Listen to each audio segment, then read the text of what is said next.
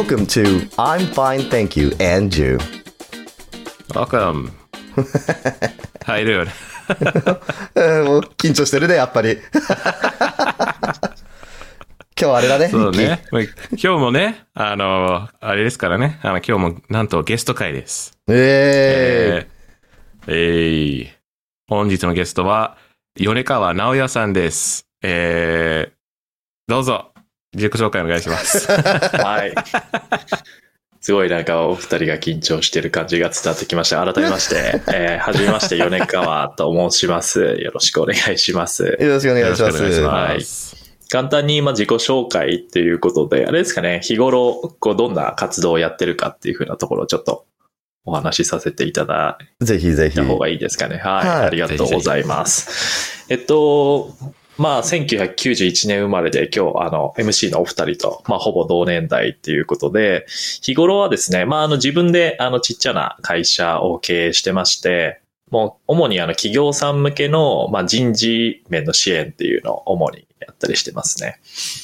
で、具体的には、あの、まあ、今、あの、中京圏のテレビ会社さんで、まあ、こう、新しいプロジェクトみたいなのを、こう、会社側がこういうプロジェクトやろうっていうことではなくて、まあ、社員側から、こう意見を出して、まあ、こういうプロジェクトとかあったら、もっと社員って働きやすくなるんじゃないかとか、っていうふうなところを、まあ、支援する。その制度を作ったりとか、実際にそのプロジェクトを社内にこう提言したりとか進んでいくための支援っていうふうなことをやったりするっていうふうなお仕事だったり、まあ、あと、消費財のメーカーさんですね。まあ、結構大手のメーカーさんで、まあ、その同じようなプロジェクトですけど、まあ、社員、ボトムアップ発の社員発のこう、まあ、新規事業とか、あと人事の制度ってもっと新しい働き方に、まあ、トランスフォームする上でなんかこういうところが大切なんだみたいなのを社内とか、まあ、社外に発信していくっていうのをこう支援するっていうふうな、まあなんかそういうことをあのお手伝いするような会社を経営したりしてますね。で、もう一つ、あの実はあの会社所属してまして、まあ。全員、はい。あの、全員リモートワークでパラレルワークっていう、で、はいオフィスも全部バーチャルになってるっていう風な会社を経営してまして、まあ、そっちの方の会社は、あの、さっき僕が言ったような領域プラス、あの、映像だったり、まあ、コピーライティングだったり、ちょっとクリエイティブの方の、あの、企業さんの支援っていうのをやったりするまあ、そんな会社を、まあ、二つですね。一つはまあ自分で経営してて、もう一つは、まあ、あのメンバーとして活動してるっていう風な、そういうことをやったりしてます。すごいですね。ほぼ同年代とは思えないぐらい、なんか密な人生を送ってそうですよね。いい。まあ、ことだけ言うと、まあ、怪しい感じですけどね。まあ、何やってんのみたいな感じだと思うんですけど。お前何やど何でもやってんだよ。よ、つって。何でもやってんだよ、みたいな。何でもやってんだよ、つって。え、気になる。え、その、一社目今説明していただいた人事面のサポートって、そのどういうことなんですかなんか。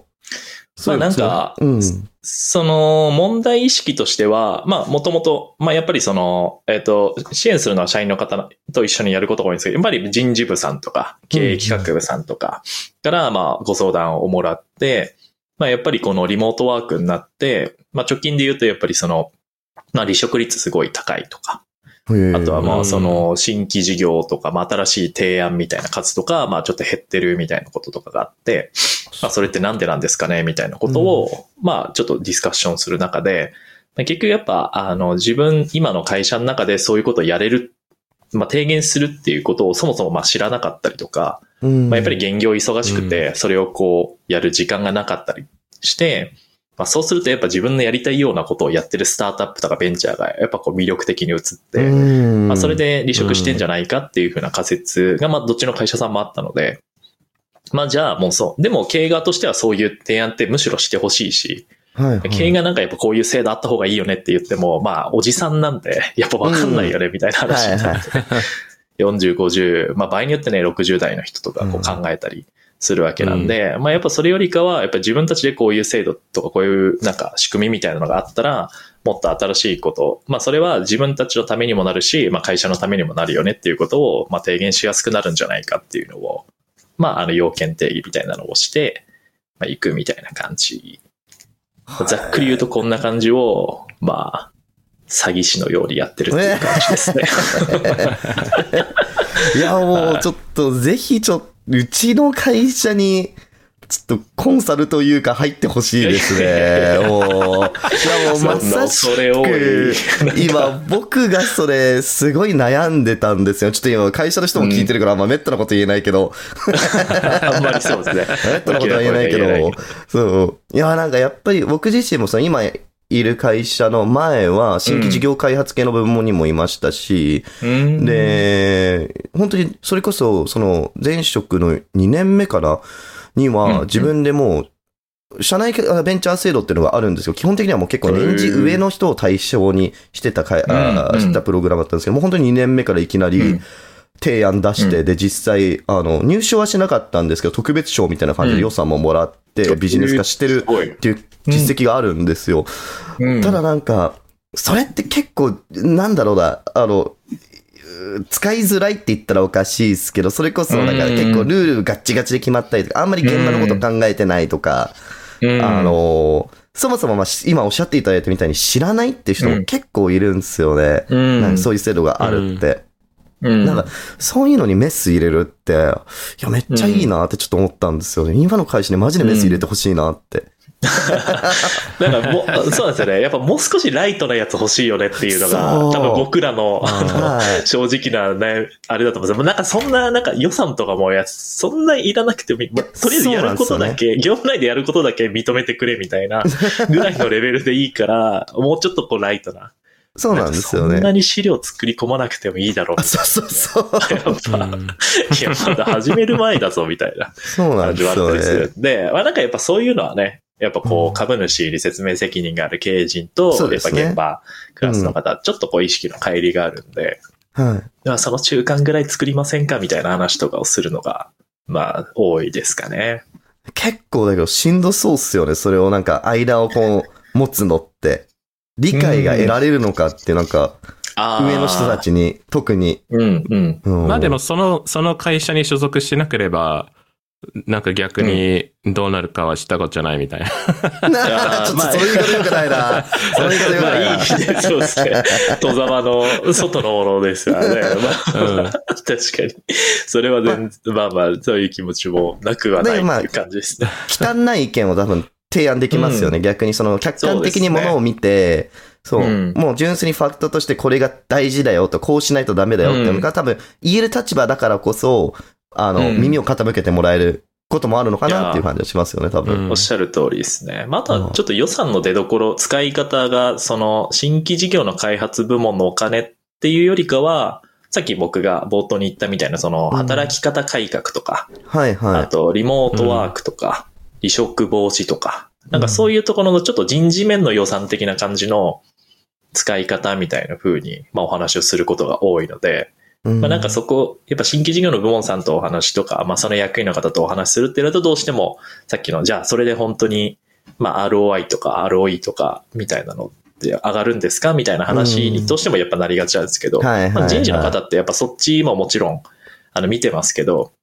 やっぱそれよりか離職率下がるとか定着率が上がるとか、まあ、社員からが、その、まあ、従業員満足度調査を毎年取ってたりとか、エンゲージメント上がるとか、やっぱそういう方をうん。KPI とかで持ってる部門が、とか、役員の方が多いんで、うんまあ、そっちにインパクトが出るっていうところから、まあ、入って、まあ、いいの出たらいいです。そっちの部門のやってる制度の方に、あの、やってったらいいんじゃないですかっていう風な感じで、まあ、うまく、こう、お互い、まあ、こう、まあ落としどころを見つけながウィンウィンですよねらみたい本当にな感じですね。はい。うん。いや、いいですよね、それ。うんいいなマジで来てほしいな。うん。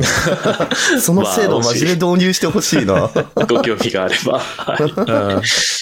で、それと同時に、なんかクリエイティブな、あの、なんか活動もすねしてますよね。うんはい。とかもやっていて、まあ僕がその、今、えそうさっきのリモートワーク、パラレルワークって言ってる、うんあの会社が、文殊の知恵っていう会社なんですね。あうんの、三人寄れば文殊の知恵の。はいはいはい。うんパッと聞き、ちょっとね、宗教法人みたいな感じの、ちょっとイメージを受けるとは思うんですけれど、まあ一応株式会社でちゃんとあのやってるアメリカ人二人は今ちょっとピンと来てないんで、文殊のあ、ピン知恵ときた。そうですね。そうですよね。ちょっとわかんないっていう感じですね。そうまあまあ、日本のまあことわざの。ことわざの はい。まあ、3人によると、まあ、いい知恵が出るかね、みたいな感じのところなんですけど、まあ、はいはいその、まあ、コンセプトとして結構そのクリエイティブをやるメンバー、まあ、クリエイターとかデザイナーとか、本当に、なんでしょうね。えっと、まあ、映像のサッカーのメンバーがいるんですけど、まあ、彼は、うんあの、森山未来さんって、はいはい、わかります。僕大好きですね。はい、あの、モテキとか、めちゃくちゃ好きですね。やってた。はい。やってた。俳優さんで、まあ今はあの、コンテンポラリーのダンスとかを結構メインでやってらっしゃる方で、で、あともう一人が辻本さんっていう、あの、えっと、シルク・ドゥ・ソレイユで初めて日本人でダンサーになったりとか、あの、米津玄師さんのうん。パプリカっていはいう。ダンスの振付師をやってる。まあ、米津さんのダンスの振り付けとかをこうメインでやってるような方ですね。あの、ポカリスエットのダンスとか。はいはい、ああいうのありますね。を、こう、ああいう、まあ、日本を代表する振付師みたいな人なんですけど、そのお二人が、そのコンテンポラリーダンスっていうのを、で、まあ、表現をしてるんですけど、うんまあ、それのチームの映像担当というか、まあ、嗅覚しよっていうそのユニットがあるんですけど、うん音楽とか照明とか、まあそれの映像をやってるようなメンバーがいて、まあそれがまあ僕たちの映像、そのき、をやる、まあ担当としてこういたりとかするんですけど、すごいなまあそういう活動をやってて、で、その映像のスキルとかはさっき僕が言ったみたいな、その企業さんの中で、まあこううん活用できないかみたいなこととかを、うんまあその文殊の知恵ってクリエイティブの方ではやってたりとかして、あああ、なるほど。そうなんですよね。なんか例えば、はい。社内の研修をクリ、あの、クインあの、その、ダンスで表現するみたいな。あーそうですね。そこまではちょっといけてないですね。でもやっぱり彼はそれもやりたいっていうふうに、やっぱ表自己表現というか、みたいなのはなんか言ってたりするんですけど、うんまあ今ちょっとやろう。まあ実際に、えっと、まあ採用のところで、まあ映像を彼に撮ってもらったりとか、あとは、そうですね、はいはい。あの、社員の方のインタビュー映像みたいなやつとか、はいはいはい。あとはその、彼は本職がそのドキュメンタリー作家なので。その、えっと、研修プロジェクトとかで、ちょっとあの、企業さんの中の研修だと、まあ、1日とか2日で終わるものもあるんですけど、ちょっと中長期でやる、あの、プロジェクトみたいな研修もあったりするんですね。はいはいなんか、例えばこう、会社の次のなんか成長戦略みたいなのを、まあ、半年間かけて、まあ、1ヶ月に1回、1、2回こう、集まったりとか、まあ、オンラインで会議して、まあ、その間になんかいろいろフィールドワークしたりとか、あ他社にこうヒアリングとかもしてっていう、まあその中のこう変化を、まあドキュメンタリーチックにこう追っていくみたいな。で、それの映像を、なんかこう、まあもちろん経営陣へのプレゼンテーションの場も含め、まあ最後それを自分も振り返れるような題材にしたりとか、うん。なんかあとそれを、あの、まあご家族とかにもこう、お伝えをして、まあ、そのご主人とか、うんうん。まあ、奥さんとかが、まあ、このプロジェクト、まあ、結構やっぱり会社の中の仕事とかだと、やっぱ、その、業務があって、かつ、なんかそういうプロジェクトをやってると、やっぱ帰りが遅かったりとか、うん土日もなんかこう、ねう、ん他社にヒアリングとか行ってみたいな感じで、な、何してんのみたいな感じで、ちょっと家庭内が、こうギ、ギスギスするみたいなところも、ちょっとそういう。エビデンスみたいな感じになってるんですね。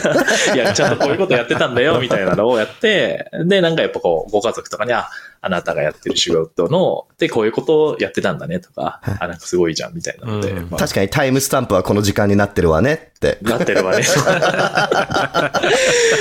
エビデンスとしてみたいなこととと、まあちょっとエモーショナルなところも含めてっていう ので、はい。まあそれがあると、まあ、あの、そのプロジェクト自体に対しての、まあエンゲージメントみたいなのもやっぱ高まるみたいなのもあったりするので、うん。まあそういうふうな意味で、クリエイティブってやっぱどうしても今まで CM とかうん広告とかみたいな感じで、企業の外に出すあのメッセージを、まあ映像を使ってみたいな、まあそれこそ今だったらうん。TikTok とかみたいな感じですけど、まあこの社員の方向けに、まあこう、向けて、あの映像で、あの伝えたいメッセージを発信していくっていう、まあそのインターナルコミュニケーションとかっていうのを、まあそういうプロの映像とか、コピーライティングとかを使って、まあやれないかっていうところを、まあいろいろ今やってるっていうのがその、文殊の知恵っていう会社で、うんそっちのさっき僕が言ったプロジェクトと合わせてやってるっていうのが、まあ主にやってることですね。いいですね。確かになんかうちの会社はなんか、あの、社内研修の動画がやけにちょっとおしゃれになってたりとか、なんか本当にプロが撮ってるんじゃないかっていうの、俺もしかしたらちょっとお世話にすでになってたのかなっていう。かもしれないですね。まあか結構外部のね、そういう人を入れるみたいなのは結構増えてきてますよね。あまあこういうリモートのテレワークはの環境になったので、まあお互いにこう頼みやすくなったっていうのはもちろんあるかなと思うんですけど。僕だけどさっきチラって気になった、なんかリモートワークになって話戻っちゃうんですけど、なんか、なんだっけ？あの、離職率が高くなったみたいな。てか今すんごいここでぶった切るの申し訳ないですけど、質問の途中で。あれですね、収録前全に、敬語やめようって話してましたね。俺、ふと思ったら俺質問してる時に、あれ？俺今、会社のミーティングだっけ？みたいな。そう、あれじゃない？あのー、なんか俺だけ？結構仕事、ししし仕事ととかの話をしてるから、あそうかもしんない。んかそういうモあー。ーそういうモードに入ったんじゃない？よくない内容なとしてそうですね。ちょっとこっから、敬語なくすここから、ここからじゃあ、もうね、ぎこちないな、俺。全然全然もうそんな。ウケる。ウケるっつって。で、そうそうそう。いや、なんか離職率がリモートになって高くなったって言ったけど、その、え、それって何なのっていうのが気になっちゃって、その、うん。なんだろう、社内でのコミュニケーションがないから、なんかいても楽しくないなのか、それともその、うんそもそもリモートになって、じゃあ長時間リモートやるのっておかしいよね。もっと家族と時間作れるようにしたいなとか、なんかどういう、どういう理由があるのかなっていうのがちょっと気になった。ああ、うんなるほど、なるほど。なんかやっぱ僕が、い今、お仕事、まあディスカッションしてたりとか、実際にお仕事してる会社さんって、まあ結構日系の大きな企業さんが実は多くて、はいはいはいうんそう、前職がちょっと大手さん向けのそういう研修とかを提供するような会社だったっていうのもあって、ほどね。まあそのつながりであって、やっぱそういう会社さんだと今になってちょっとこう、まあ、いこの夏ぐらいかな。まあ、やっぱコロナがちょっと落ち着いて、やっぱ出社がちょっと増えてきたりとか、はいはいこうするっはい。ていうのがあって、まあそうするとやっぱね、あのー、20代、30代ぐらいの人はやっぱこう、別にズーム上で1日話すみたいなのも慣れてるし、うん。まあ、あの、まあ SNS のコミュニケーションとか、やっぱツイッターとか、うんまあ、そもっと前でちょっとミク、日本で言うと mixi とか、みたいなところだいぶ前。で、まあね、あとまあ2チャンネルみたいなとことか、まあテキスト文化とかっていうのは、まあある程度結構リテラシーが高かったり耐性もついてるような状況なんで、まあそれすごい最高じゃんみたいなうん。感じなんだけれども、やっぱり40代、50代以降の、まあいわゆる管理職層とか、まあ結構パワー面、パワー持ってるような層の人たちはやっぱりちょっとね、ノミニケーションだったりとか、うん。まあそこまでいかなくてもやっぱ対面で会うん。って、やっぱこうコミュニケーションするっていうのがやっぱこう会社としては大事だろうっていうのがあるんで、まあよくね、うん。ちょっとこう戻ってきたりとかするんで、だからなんかそこがちょっとこう帰りというか、えー戻んの？みたいな。な間違いない。であればフルリモートとかっていうのも今やっぱ転職サイトの一個の選択項目にもうなってるぐらいだからなってるら。しいね。確かうに。ん。そうそう。だから、そこはもう排除されちゃう。うん、フルリモートじゃない瞬間に排除されちゃって、で、じゃあ同じ給料で、同じような給料で、まあ同じような仕事で、まあフルリモートとそうじゃないってあったら、まあそれはフルリモートの方に行くんじゃないかなっていうのは、まあちょっと話はしてて。いうやん。間違いないわ。そう。ああいうのねで今のね映るのもね。フルリモート同士だともうね、映るのももう簡単だしね。そうそうそう。うん。確かにね、なんかね。関係ない。うんいや、そうなの、そうだろう。周り結構、なんか、それこそ今、東京ベースでプロジェクトやってるけど、えっ、と、プロジェクトのメンバーは、なんか福島だったりとか福岡だったりとかするわけよ、今うも。んすでに。うんうん。で、結構なんか上司が、なんかその、なんつうんだろう。いや、やっぱ対面で仕事できないと大変だよね、みたいな こと言うの？うんね、これがリモートの弊害だよ、みたいな。あで、うんいや、わかるよって、でもその通りなんだよって。けど、うん。なんかもうパラダイムシフトが起きてる中で、こう、世界が、まあなんだろう、ある意味前進しようとしてる中でできないことだけ言っても意味ないし、じゃあ、うんリモート環境の中で、その、リモートの弊害って何なんだろうっていうところを、どういうふうに直すかっていうのを考えなきゃいけないんだろうなっていうのは俺すっごい思ってるの。うん。っていう話ですよね、だけど。うん。ううんんうん。そう、なんか多分、誰も、なんだろう、二度とオフィス行かないって言ってる人多うん分、ほとんどいないんだけど、そうそうそう。うん逆にオフィスに来てほしいって言っあの、言ってる人の、なんか、その提案している制度とかって、なんか極端すぎる。極端だよね週、ううんん、週に、週に2回とか週に1回、え、毎週行くのってなるよね。あ、そうそうそうそうそう。うん。たまにこっち来いよ、っつって。こっち来いよって、家呼ぶのかって。確かにね。確かにね。それも嫌だな。家には来てほしくないな。ああ、ちょっとやだな。やだな。けどなんかオフィスじゃなくてなんかどっか、たまにはホテルの部屋借りてなんかとか、イベントルーム借りてやるとか、今日はこのカフェ集合ね、みたいな。うん。うんクソ楽しそうだな。そうそうそうそう。うん。うん。なんかね今、日、そういう。熱海集合っつって。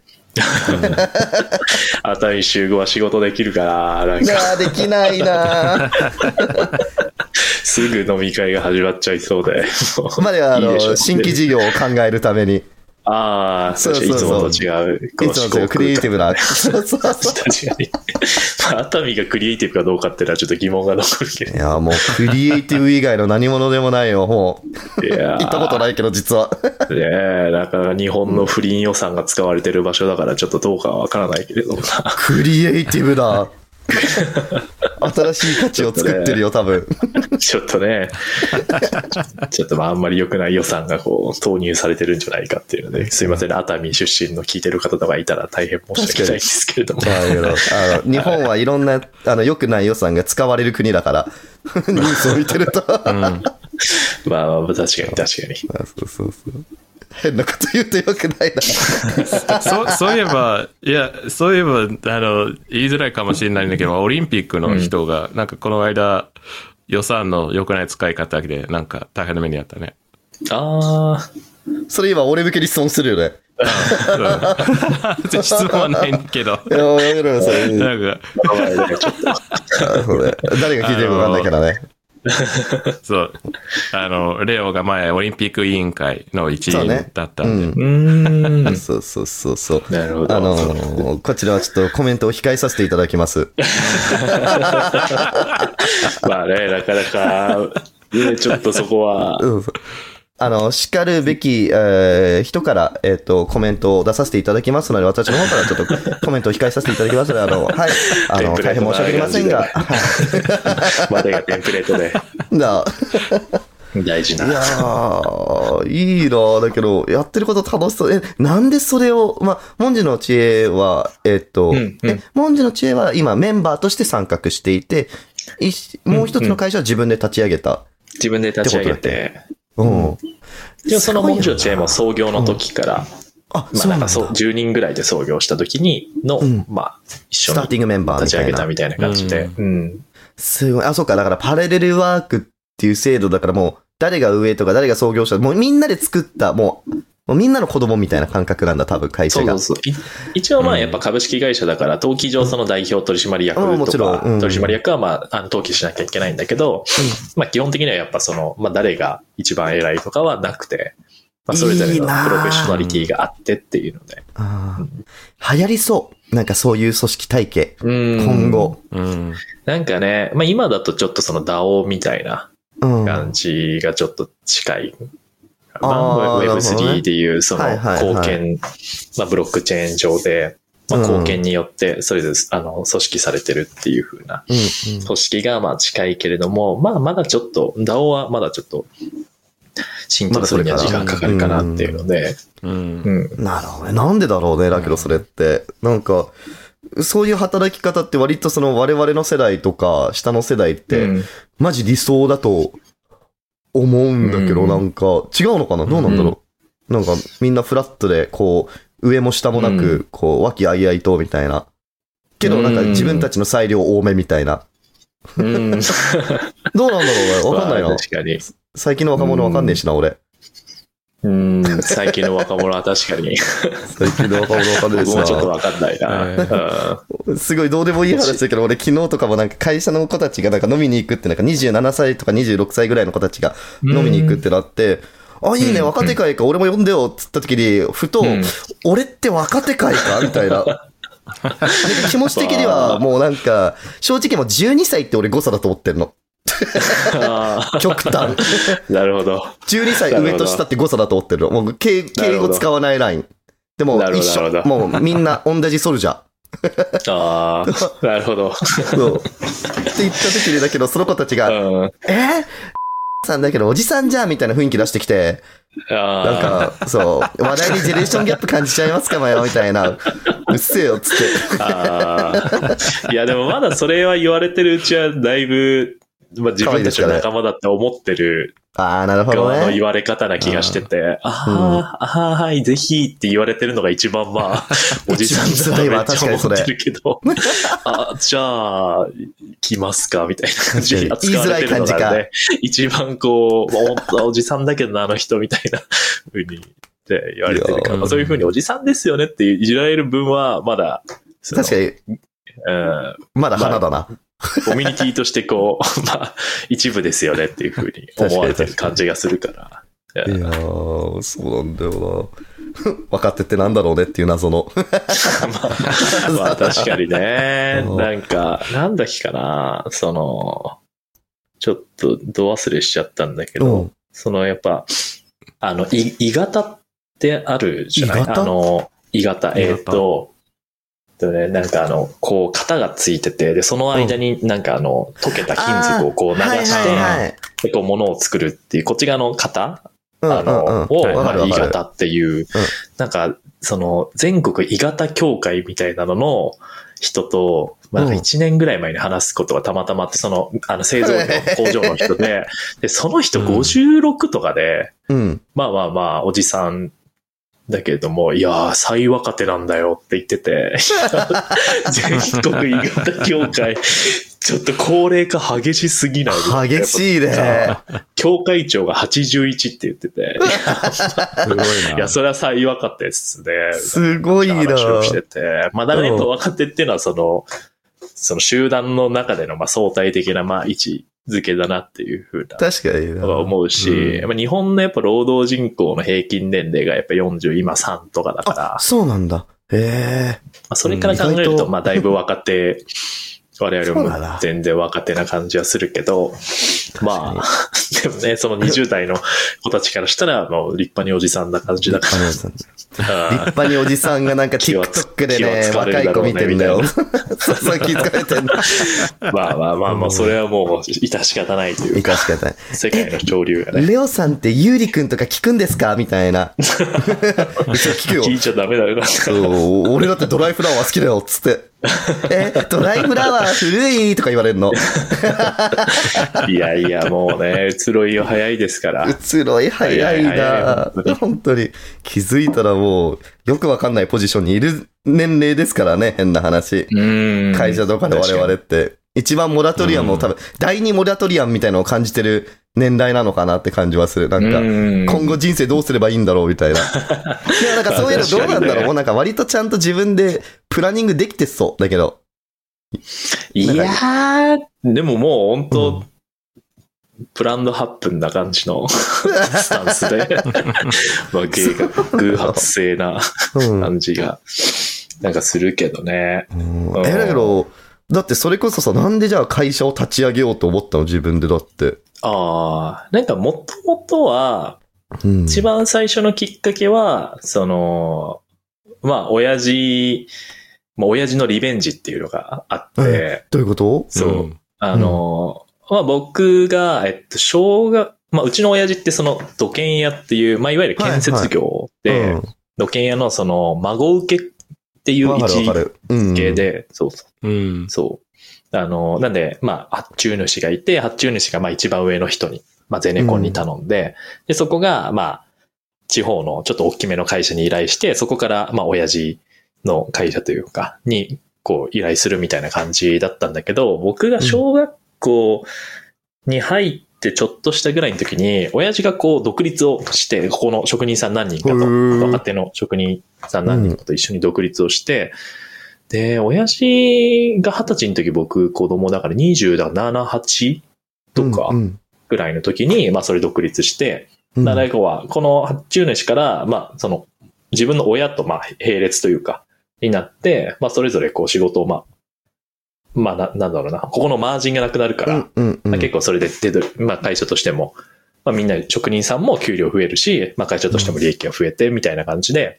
まあちゃんと仁義切ってやったっていうのがあったらしいんだけど、はいはい。やっぱ、土建、まあで最初はなんか結構景気良くて、まあ確かにその小学校の低学年、中学年ぐらいの時はなんか結構家とかもなんか美味しいもの食べに行ったりとかこうしてたなって記憶があるんだけど、やっぱあの、土建屋ってかなり、まあ、グレーゾーンな領域というか、まあね、なるほどね。なかなかいや、日本のちょっと半分とこう繋がってるみたいなところとかね、はいはい。ね。地方で言うと、まあね、あの、あんまり大きな声で言えない、まあ、す筋もっていう風な名称の方と、やっぱちょっとお近づきがあったりとかはいするような感じなんで、あの、そういうイメージがあるっていう。イメージがあって、で、その、もともと所属してたところの会社さんから、その、いわゆる、まあ、建築とか、ああの、土建ってあの、産業廃棄物が出る、あの、瓦礫とか、土砂とうんか、うん。あの崩したやつとか出るんで、それを産業廃棄物処理業者さんに、まあ、ちゃんとしたところにこう、行って捨ててもらうっていう、まあ、産業廃棄物処理法っていうのがあるんだけど、それの紹介してもらった処理業者さんが、まあ、すまあ、結論から言って捨てちゃダメなところに捨ててた業者みたいな感じで、あ そこをまあ騙されたというか、うん なんつうの。まあ、ほん、その、元々所属してた、お親父が所属してた会社の、多分人がそこの業者と手を切りたくて、うん。で、なんか親父独立した時に、まあなんかここいいよみたいな感じで、いい感じにこう、ね。一回払いをさせられちゃったんじゃないかっていうの、まあ後のお祭りなんだけど、うん。まあそれで、もう親父の会社にももちろんこう、取り調べが入って、うんで、もう親父書類送検されて、え？もうなんか家にいきなり、そう、捜査員みたいな人とかこう来て、みたいな。土曜日だったからもうみんな、え？みたいな。なんかそう大のスーツの大人がなんか3、4人で来たぞみたいな感じにはいなって。で、そのまま母親と、で、もうそこでもう会社畳まなきゃいけなくなって、うん。でも借金もそのまんま、まああの、うん残っちゃってみたいな。やっぱあの、うんああいう土建って結構リースとかしなきゃいけないから、あの、住居とか買えないから。はいはい。ーでもそういうリース契約って、やっぱ5年とかでこう組んだりするから、やっぱ1年とか2年で、あの、契約できないってなると、まあその分のルイス、あの、3年分を一括で払ってくれとか、なんかそういうのがあったりするんで、まあ本当家2軒建つぐらいのなんかこう、いきなり負債でスタートやばいなスタートっていそれまあそれが小学校5、6年生ぐらいの時で、もう本当に家にあの、漫画みたいな取り立てが来たりとかして、なんか、うん2階行ってなさいみたいな感じで、僕と弟はなんかこう、2階にこう連れてかれてみたいな。連れてかれて何も触らないでくだささいみたいな。い。そう、みたいな感じで、もうちょっとスーパードンキーコング2だけやっていいですかみたいな感じで。やってて、2人でやってて。俺らもこれに集中するしかないって言って。確かにな、おー こう、スーファミをこう、ショやってッキングだなそれ。そうで、まあ、それがいろいろあって、でもまあ、うん親父いい人で、うん。で、親父自体は、うん。だし、好きだし、なんかでもいい人でも、まあなんか会社ってうまくいかねえんだな、みたいなのが、うん。まあ、その時なんかぼんやりあって、で、まあ、うん中学、高校みたいなのも進んでって、うん。まあ、そう、ちゃんとまあ大学でそういう、まあ経済とか経営みたいな感じをちょっとまあ学びたいなみたいなのがあって、うん。うん。まあそれで大学、まああの経済学部で経営学あるところに入って、で、まあそれで、あの、まあ自分でも、まあ将来はちょっと事業とかやってみて、うん。一旦まあその勉強しようと、まあその親父がうまくいかなくなったら、まあそのお金のこととかちゃんと勉強して、はい。まあそれ活はかして、なんか自分でやってみようみたいなのが、まあそもそも会社やろうと思ったきっかけっていうのがあって。いなるほどね。うんえ、だからその中でその人事系っていうか人事面のサポートっていんううん意味で、なんでそこに、なんだろう、特化するっていうか、そこに着目したの？なんかそこからはちょっと第2章があって、その学生時代から、そう。第2部？そう、まさ第2部が、今までは第1部。第1ね。部、こう、そう、破綻編で、こう、お金をま学ぼうみたいな。なるほどね感じがあって、で、第2部が、まあ、学生生活の時にあって、で、その、まあ、学校そう。あ、ごめんごめん。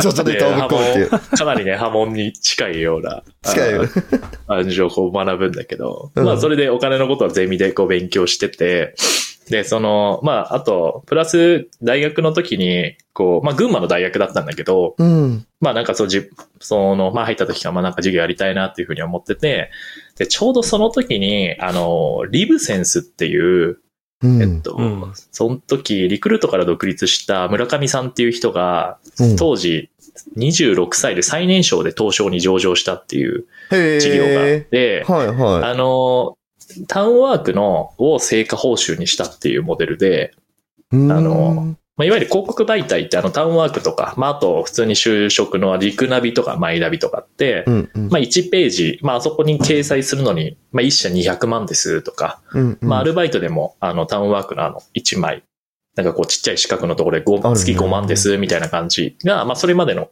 求人の、あの、うんスタンダードだったんだけど、そのリブセンスっていうの会社何したかっていうと、あの、もう全部載せるのはタダですって。うんうんいくらその会社の情報の、ただそのリブセンスのその載せてるところから、あの、申し込みがあって、契約が決まったら、アルバイト契約決まったら、あの、掲載、払ってくださいねっていう完全成果報酬型の。なるほどモデルにね。したのねはいはい、はい。でそうすると、その本人、そのアルバイトき、決まった人にも、まあ今だとさ当たり前になくなってるけど、あの、入社決まったら5万円。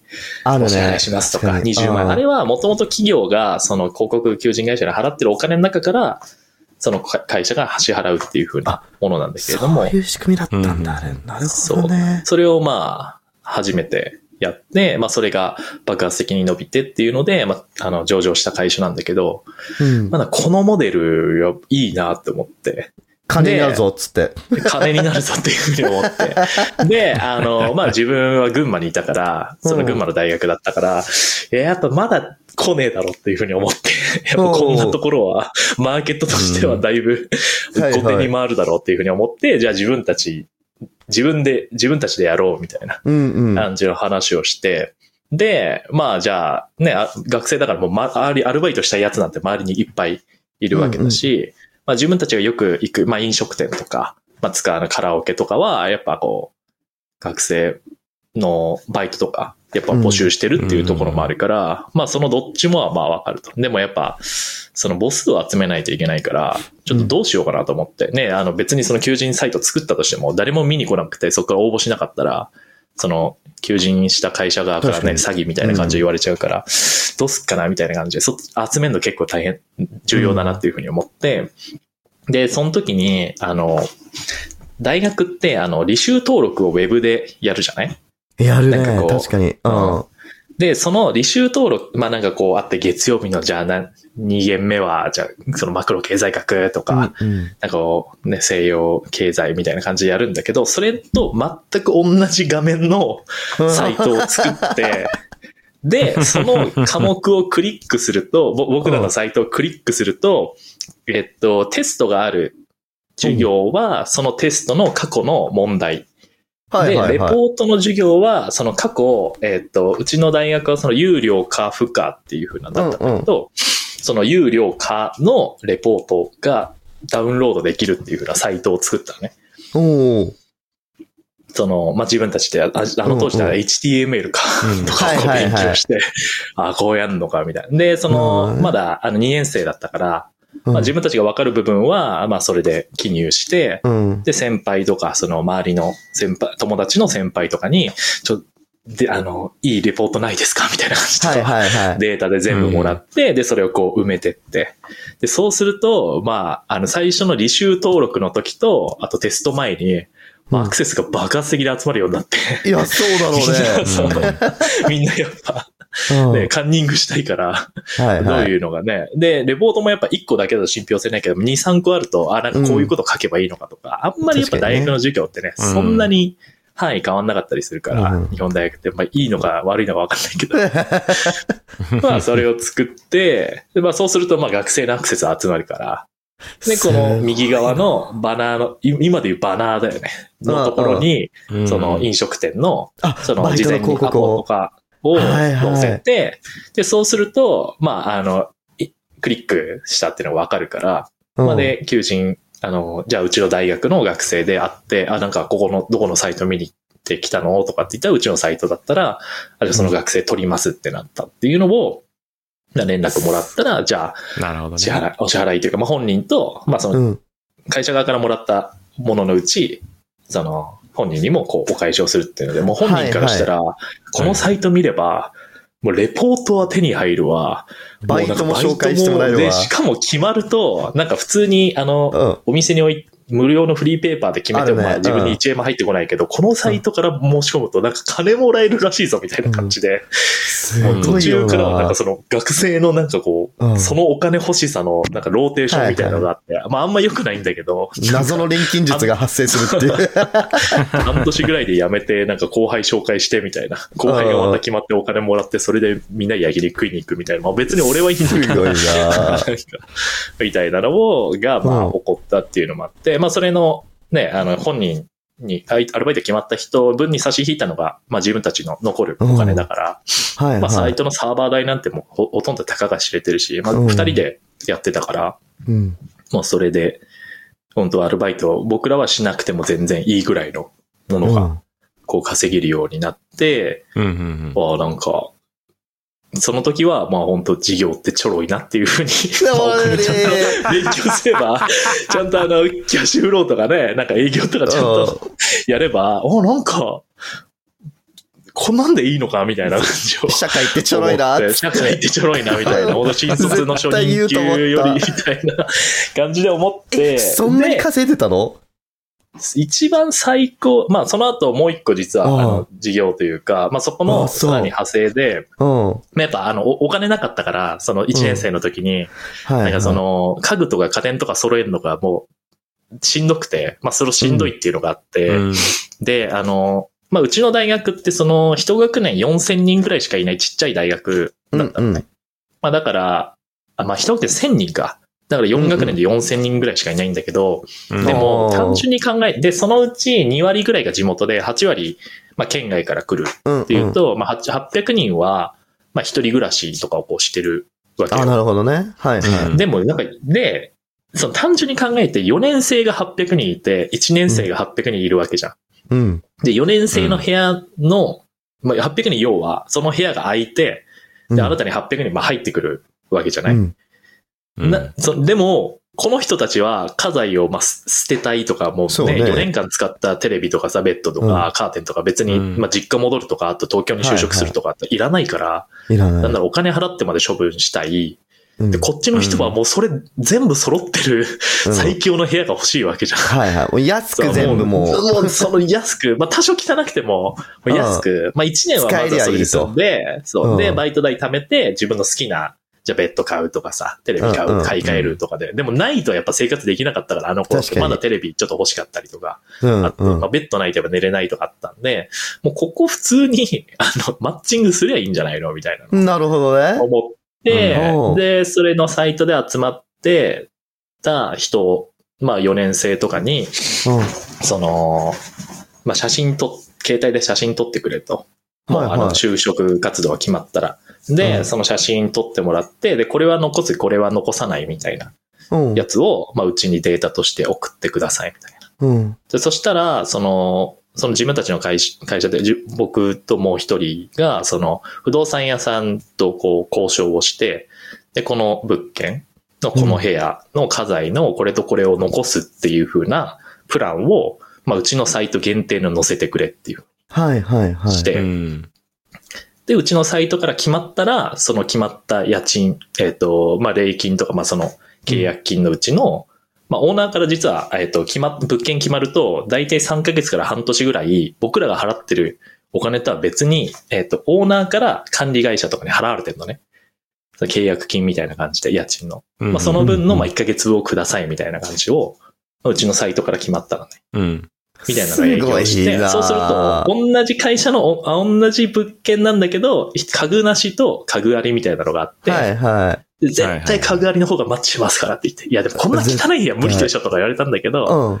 まあでも、やっぱり蓋を開けると、うん。うんもう学生だし、やっぱその、ツイその頃ツイッターがちょっと出始めかな？まあでも mixi とかまだバリバリ現役だったから、 mixi でその、なんとか大学受かりましたみたいな人にもうメッセージを送りまくって、で、こういうサイトあるんでって言って、部屋あるぜって。いや、そう、お抑え、抑え、安く初期費用を抑えたかったら、みたいな感じで、こう来て、で、その、しかもそのサイトは、あの、履修登録の 裏技まで載ってるサイトだから、新入生としてもありがたいみたいな。すごいどよな。みんなが知りたいのがどんな事業かじゃなくて、どうやったら楽に単位を取れるかだから。もうこっちの方がね、いいサイトだから。もうそれで、で、しかもバイトも 金もらえると。決まったらバイト金もらえるみたいな感じの、まあ、さ、さ、三つのポイントでこう訴求して、もうそれで。また別で、こう、不動産会社さんから、まあ一件契約して、大体、その、まああの、やっぱり3月に集中して、うん。まあ9月にちょっとたまにあるんだけど、まあでもやっぱほぼほぼ3月にうん、うん。して、一番最後の年だと150部屋ぐらいかなまあそのは単純計算800部屋のうち150部屋ぐらいのうちのバイトす契約が決まなったから、うん。まあそのね、家賃、まあ数万円の、まあ1ヶ月分かける150が、もうその月にこう、ブワってこう入ってきて、みたいなので、ああ、またちょっと事業ちょろいな、みたいな感じでこう思っちゃう。申告めんどくせえぞ、つって。そう、あれ法人にしなきゃいけないんですかみたいな感じの。ちょっとね、なんかほんと調子乗った感じをこうやっちゃってたっていうのがあってじゃあもっと最後調子乗って、ここれで第2部が終わるんだけど、もう、濃い第二部だったなもっと調子乗るぞそうで、行って、そのリアル店舗を出すって、駅前に、もう、出すって、自分たちであの、へえ。なんだろう、もう、まあ部屋としては全然5畳ぐらいのうん。感じなんだけど、はいはいその。リアル店舗出して、うんネットだけじゃなくて。はいで、実際にやっぱ下見内見とかで、その物件見たいみたいなはい感じのニーズもあったから、じゃあそのニーズとかも全部書こうって言って駅前に借りて、で、その借りるときに、なんかその仲良くしてた不動産屋さんを一回辞めた26歳のなんか人がいて、うん。で、その人すごい良くしてくれて、まあすごいその他の、まあもともと不動産会社で働いてたっていうのもあったから、そのうんつてであっていろんな会社さんに営業とかもしてくれて、すごいそのネットだけやってる時は良かったんだけど、まあその実店舗出すっていう風なのも、じゃあその人にお任せしますって言って、はいはい。じゃあまあ開店資金、じゃあ600万お渡ししして、じゃあこれでそのどこを借りるかとか、まあそういうのはもう任せますんでって言って。う、ん。で、広告宣伝とか、ビラ配りみたいなのも全部、もうこの中でやってくださいって言って、まあ僕らは僕らでその飲食の方とかもあったから、やってたら、もう本当開店の前日、2週、うん。1週間ぐらい前から連絡が取れなくなって、で、悪い予感がするってなって、でも案の定もう前日に行ったらもう何も用意されてない状態で、やば。へえ。で一応でも借りてはいて、おー、そうまあでももう内装とかももう全然何もしてないし、あ。うんウェブの方ででも告知とかしちゃってるからし、もう DM とかも送っちゃってるから、もう人来るぞと明日から。うん でももう鬼電しても出ないみたいな感じでう、ん。でももう仕方ないから、もう僕らやるしかないっつって、立つしかないっつって、もう急いで、もう毎鉄ほぼ徹夜で、はいはい内。装っていうか、まあ、うん最低限のものはこう準備して、受け入れみたいな感じ。まあ、案の定何名か来てくださって、まあ、その内見の手配、まあ、そういう手続きとかこうやったんだけど、うん。もうその人は、あのその後もう、一切連絡が取れない状態で、あ、でそもう。マジっすか。もう600万だけこう、なくなって、へで、ーあ、すごいな。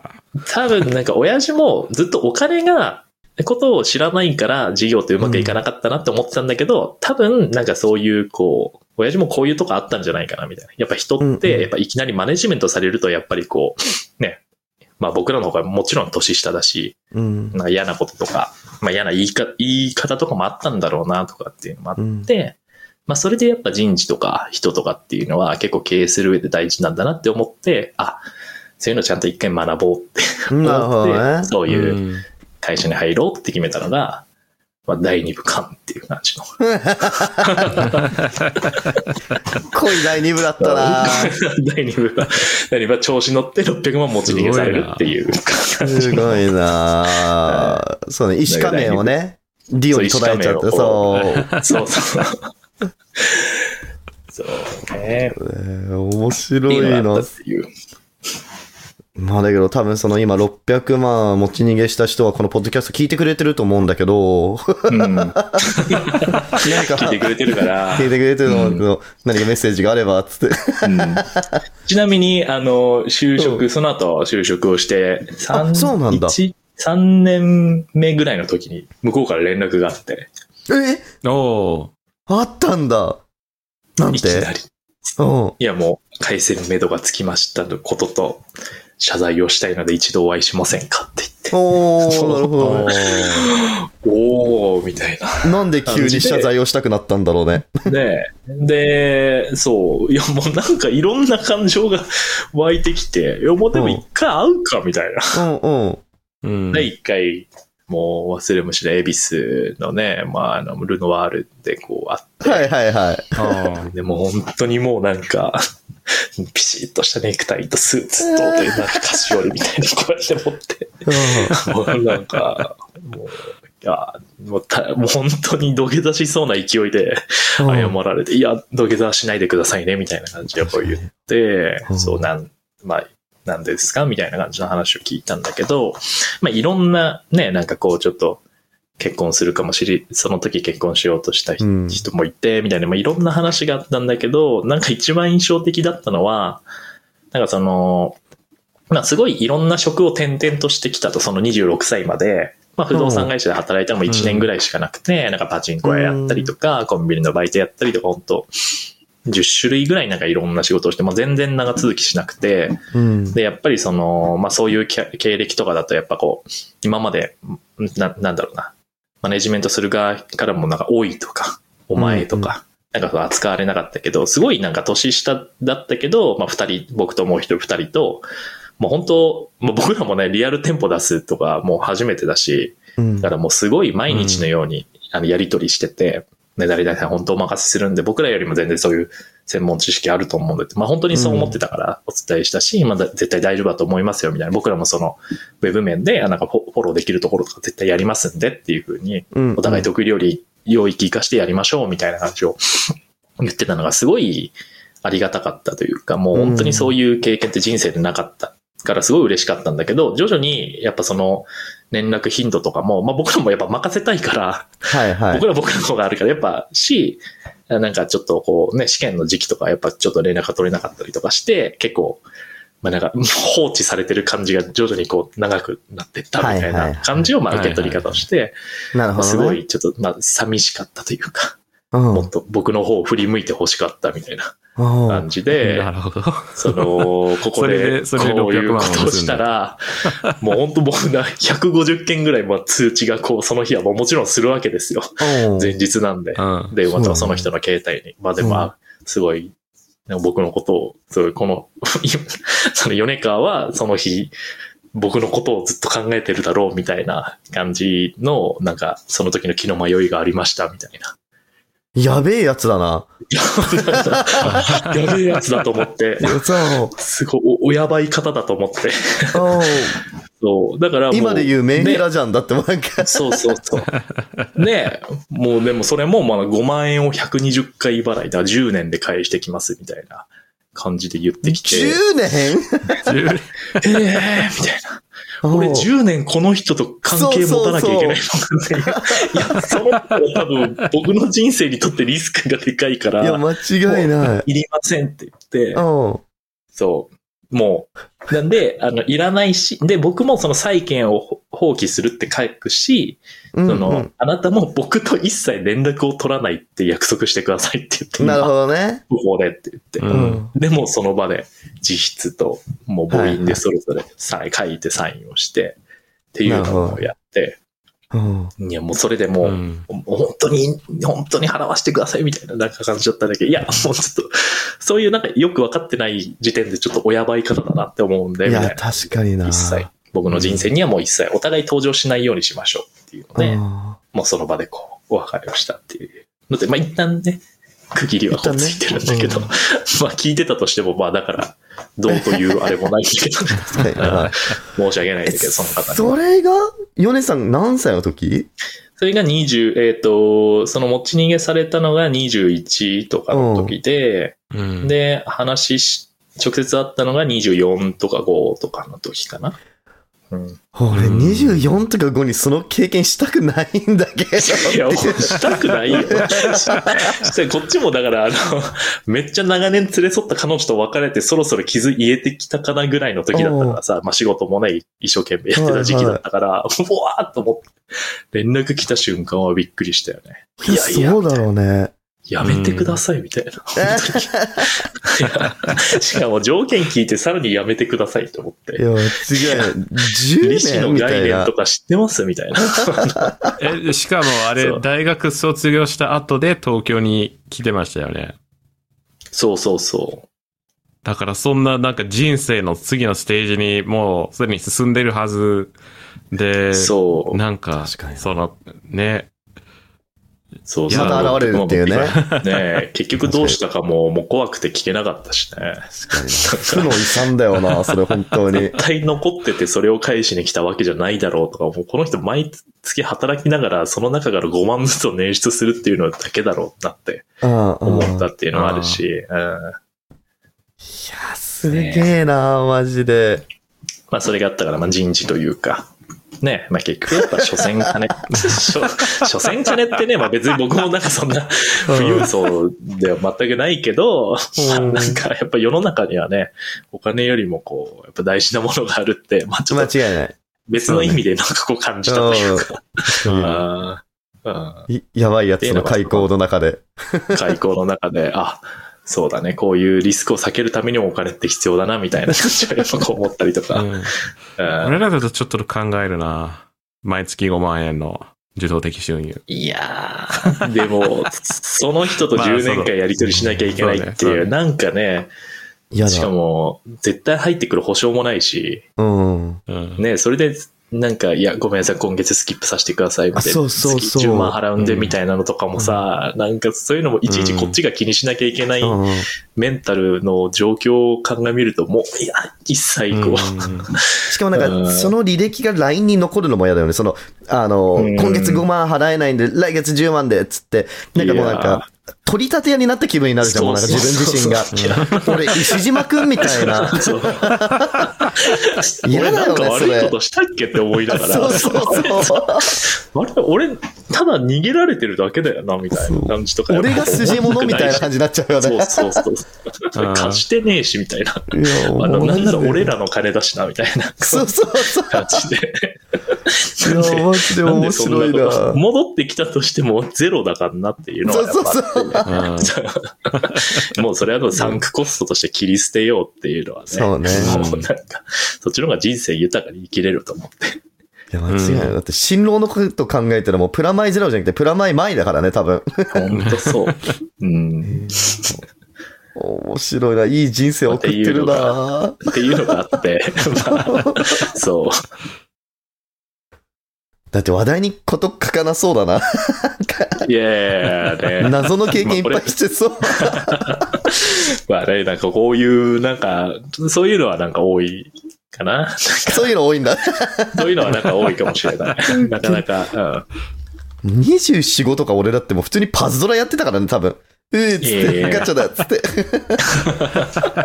すごいなうん。えー全然も、全然ね、そういうのもやってたし、もう飲みすぎて、ね、会社の携帯なくすとかもやっぱやってたし、まあそれはそれで、あーポンコツな感じなんで。え、それは、その時は普通、え、ちょっと自分の会社じゃなくて別のか、あの、なんだろうんう、一般の会社うんそう。そうそう。入って、入る必要あったのって感じがするよ。なんか自分でビジネスやった方が。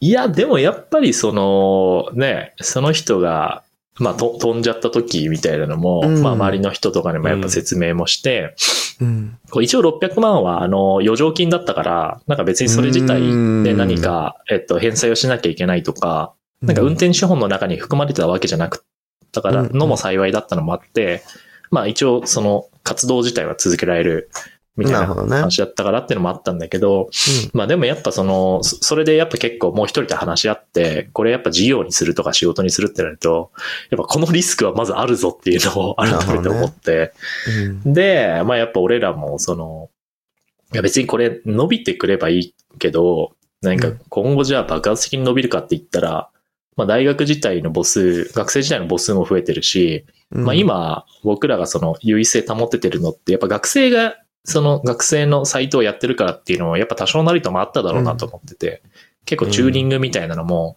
やっぱその他の会社員、社会人の人がやるよりも結構細かくできるから、うん。やっぱそれがどんどんなくなってくっていうのも見据えると、まあ別に僕らがやってたところで収めるのがいいし、まあ何よりもやっぱ俺らにその人をやっぱまだマネジメントする能力はないということがなるほ浮き彫どりになったね。から、そうう。んで、マネジメントってなんかこう、なんか指示するとか、なんだろう、うんまあ、ね、監督とかコーチみたいなやっぱイメージだったけど、うんなんかやっぱそういうのじゃないやり方も、というかまあちゃんとやっぱ会社って、やっぱうん。回ってるわけじゃん。あんな何万人とかがお金の持ち逃げもせずに回ってるわけで、やっぱその仕組みみたいなのは一旦学んだ方がいいんじゃねっていう風になって、まあうん。そうだよなってなって。はいはい。うんそう。で、で二人とも、まあうん一旦就職しようかって。まあでも結局もう一人のやつは、あのフリーのエンジニアでずっとやってんだけど。ああ、なるほどね。うん。んまあ俺はじゃあ一人でやるわ、うんみたいな感じで。うんいや、雇わず、うんまあでも別に会社に就職することもそんな別にいいかな、みたいな感じでう。んうん。うん。うん。そっちの方が、やっぱりやりやすいのかな、結果的に。うーん。うんね。でもすごい気楽、あの、楽しそうにやってるから、まあそれは本人のね、うん。特性もあるしね。ね確かに。え、で、それで米さん普通の会社に入って、で、うんまあだから就職、新卒で就職して、うん。そっから、何、何年やって、今の状態になったわけ？そっから6年ちょっとぐらいかな。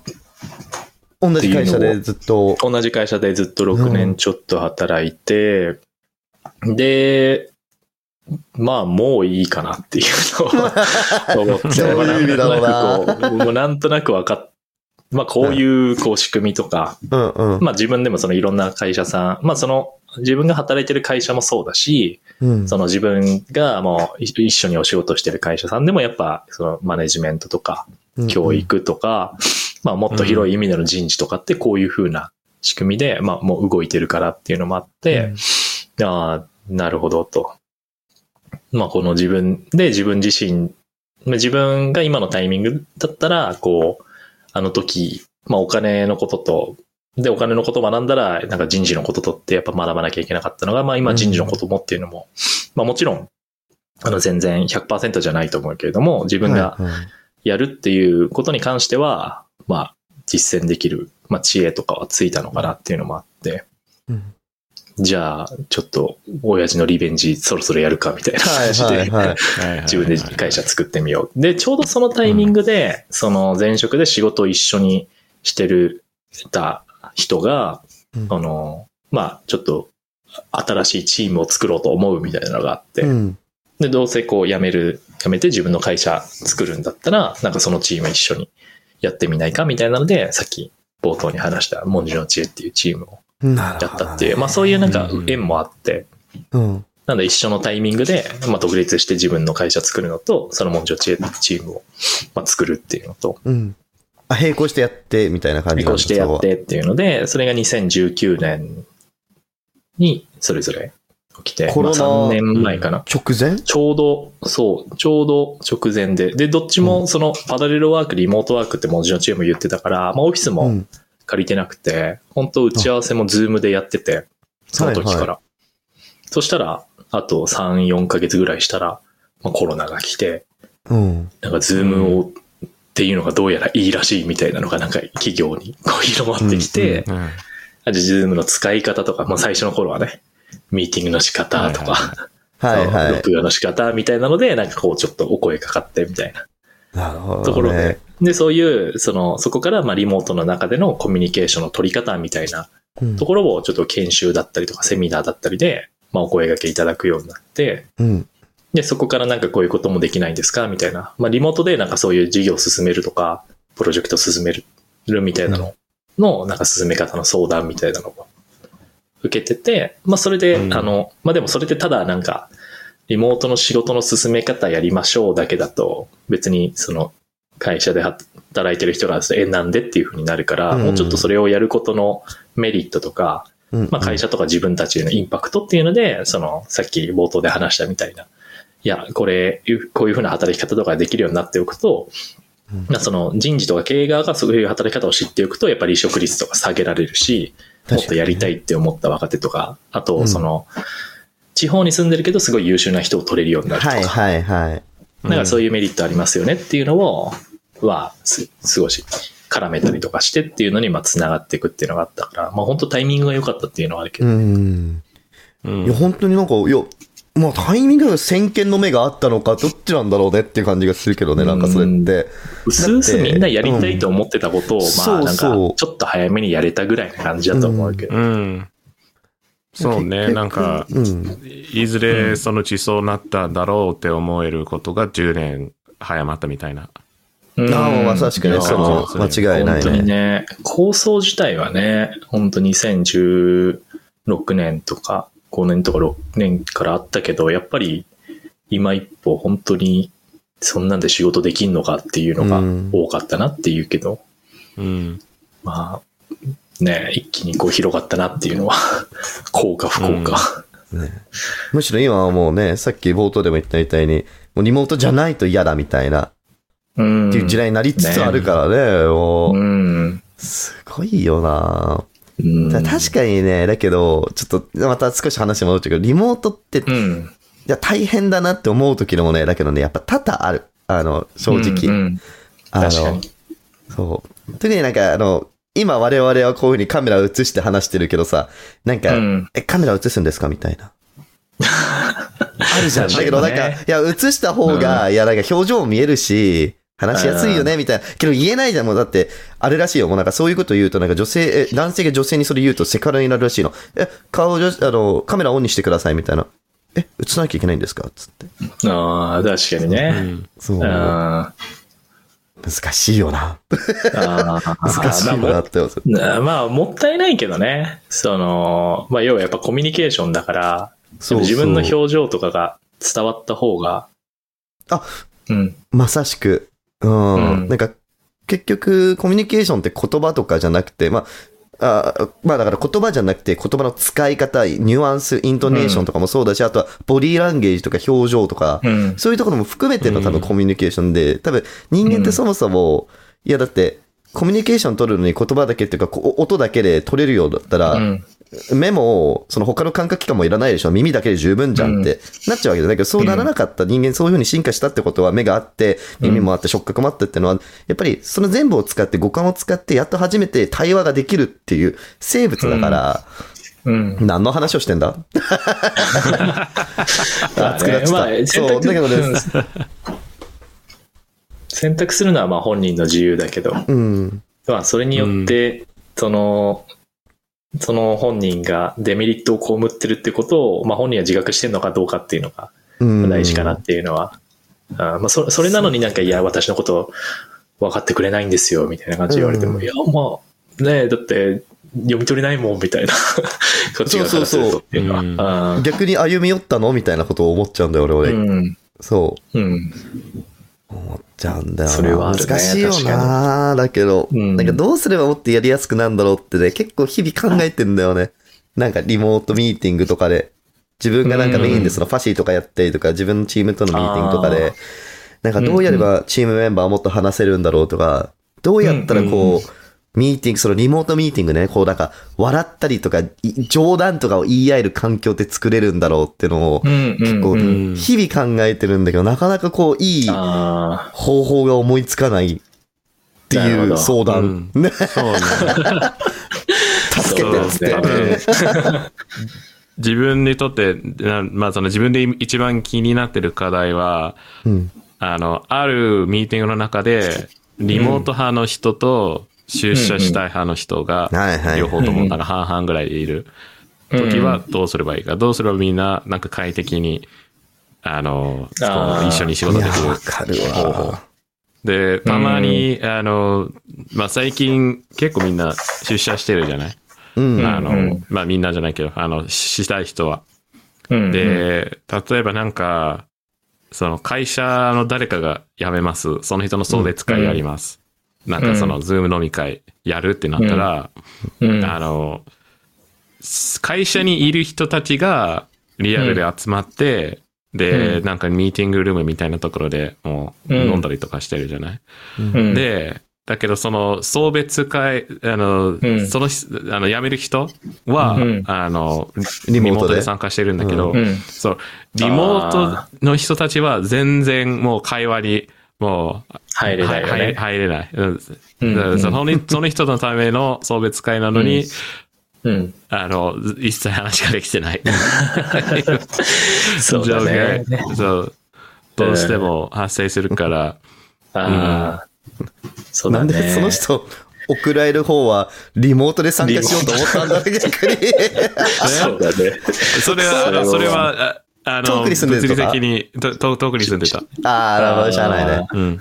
でもなんかそそううか、しょうがないな。うん送別会とかじゃなくても、普通にそのミーティングとかでも、最近なんかね、うんさっき言ったみたいに人どんどんオフィス増えてるから、なんかうん。5人オンサイト、1人リモートって全然あるんだよ、今。なんか、うん。で、やっぱりリオンサイトの人からすると、いや、なんか一人のためにリモート、なんか、え、会議作んのみたいな、繋げなきゃいけない、めんどくせえな、みたいな感覚もあるし、でリモート参加してる人も、さっきリッキー言ったみたいに話しづらいし、どこで入ればいいんだろう、うん。みたいな。うん。で、旗から見ると、なんか、5人ぐらい集まってて、で、大きい画面に1人だけ映っての家みたいになるわけよ。うん あれ何？みたいな。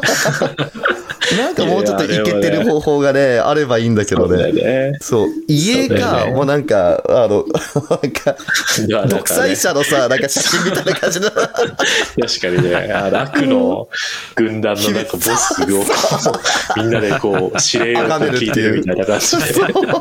そう。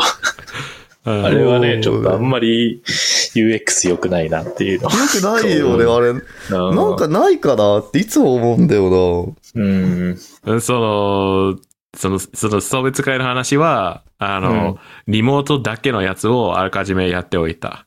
あの、ぜうん絶対、もう、うだねの、ハイブリッドはうまくいかないから、もう勝手に別の回で、あの、これ、これ、ここの回は完全リモートですと。別の回でやった。なんかそう、そうしないと気が済まないから。はいそうだねはまあ、解決か解決策としては。それが、まあ一番いいと思う。い。間違いない。まあ、この後の二次会みたいな感じはリアルで会社来た人だけでそうみたいな。そうそうそう。うんうんそれも嫌だな。だってその場に送別会なのにいないんでしょ？その場には二次会では。いないで、みんなでその人のことを思い出して話すんでしょ？まさしく死んだ人間じゃん、それも。いいえ、みたいな感じになっちゃう。いやいや、ー自分の葬式を先に体験できるっていう意味では、そうだよ、確かにね。うん。俺が死んだら、あとこういう感じか、みたいな感じの。先に体験できる VR 葬式。ああ、こういう感じになるのか、みたいな。あー面白いな。いや面白い絶対嫌だ。うん。嫌だね。すごい嫌だな。自分だったらちょっと嫌だな。ちょっと嫌だよね、確かに。ううん、ん面。白いな。一旦休憩入れるか。さっきの、えっと、うん。あの、みメンバーが話してくれないみたいなやつああ、は、そうそうそう。うん。そう、なんかまさにあって、僕もその、ある、さっきの消費財のメーカーさんの、なんか、え、あの、まあ、会議みたいな、なんかそ、うん。そこの、人事のメンバーの一人になって、なんか新しいその、マネジメント育成体系みたいなのを作るみたいなプロジェクトがあって、で、そこを、まあだからその向こうの社員さん、まあだから、えっ、と、チームリーダーの人、まああとメンバー、なんか7人ぐらいと、まあ僕とみたいな感じで、まあミーティングするっていうのになったんだけど、すごい、あの、まあチームリーダーの人はもう、その、結構人事の歴が長くて、うん。うん。で、なんかその外のカンファレンスとかでも喋るような人だから、まあ結構こう、まあ知識もあるし経験もあるみたいなうん。感じなのね。あだけど、その、やっぱ周りのメンバーの人だからちょっと、まあ、い萎縮というか、まあ、やっぱその人の言うことはいはが、ね、知識も経験もあるし、みたいなまあ正うん解みたいな感じでしょ、みたいな。だから、まあ、やっぱあんま意見が出ないから、すごいこっちのメンバーの意見を出してほしい、出す役をちょっと担ってほしいみたいなうん。うん。感じで言われて、あ、まあわかりましたっていう風なうんことで言ったんだけど、まあじゃあなんか一回まあ、まずはいつものミーティング参加させてくださいみたいな感じで参加したんだけど、やっぱ気づいて、この人がもうすごい話してほしいから、すごい振るんだけど、やっぱもう、なんか、この人に振られ、もう、その聞かれたことしか答えないみたいな。うんうんなんうん。か自分からこうした方がいいんじゃないですかみたいな。なんかこう、偶発的なのがあんまりこう、被せるとかも起こってこないから、なんかこれ、恐れ多いみたいな感覚なんだろうね、多分。うん、間違いなんじゃないかってね。であったから、で、これなんかどうしようって思った時に、なんかやったのが、その、全部、あの、各、各会議にしたのね。うーん。そのドキュメンテーションに、その議題というか、アジェンダとか、その意見を欲しいことっていうのをもうなんかあらかじめ作っといて、はいはい。でも当日はあの僕だけ喋って、でも僕も進行役だけで、うん。このじゃあ問い、まあ、事前になんかこう、そのみんなから意見欲しいところについて、じゃあここについて今皆さんで、まあ共有ドキュメントみたいな感じで書きましょうみたいな。うん。ただあの喋らない会議っていうのをまあ一回やりましょうみたいな。一切誰も喋んない。すごいね、それ。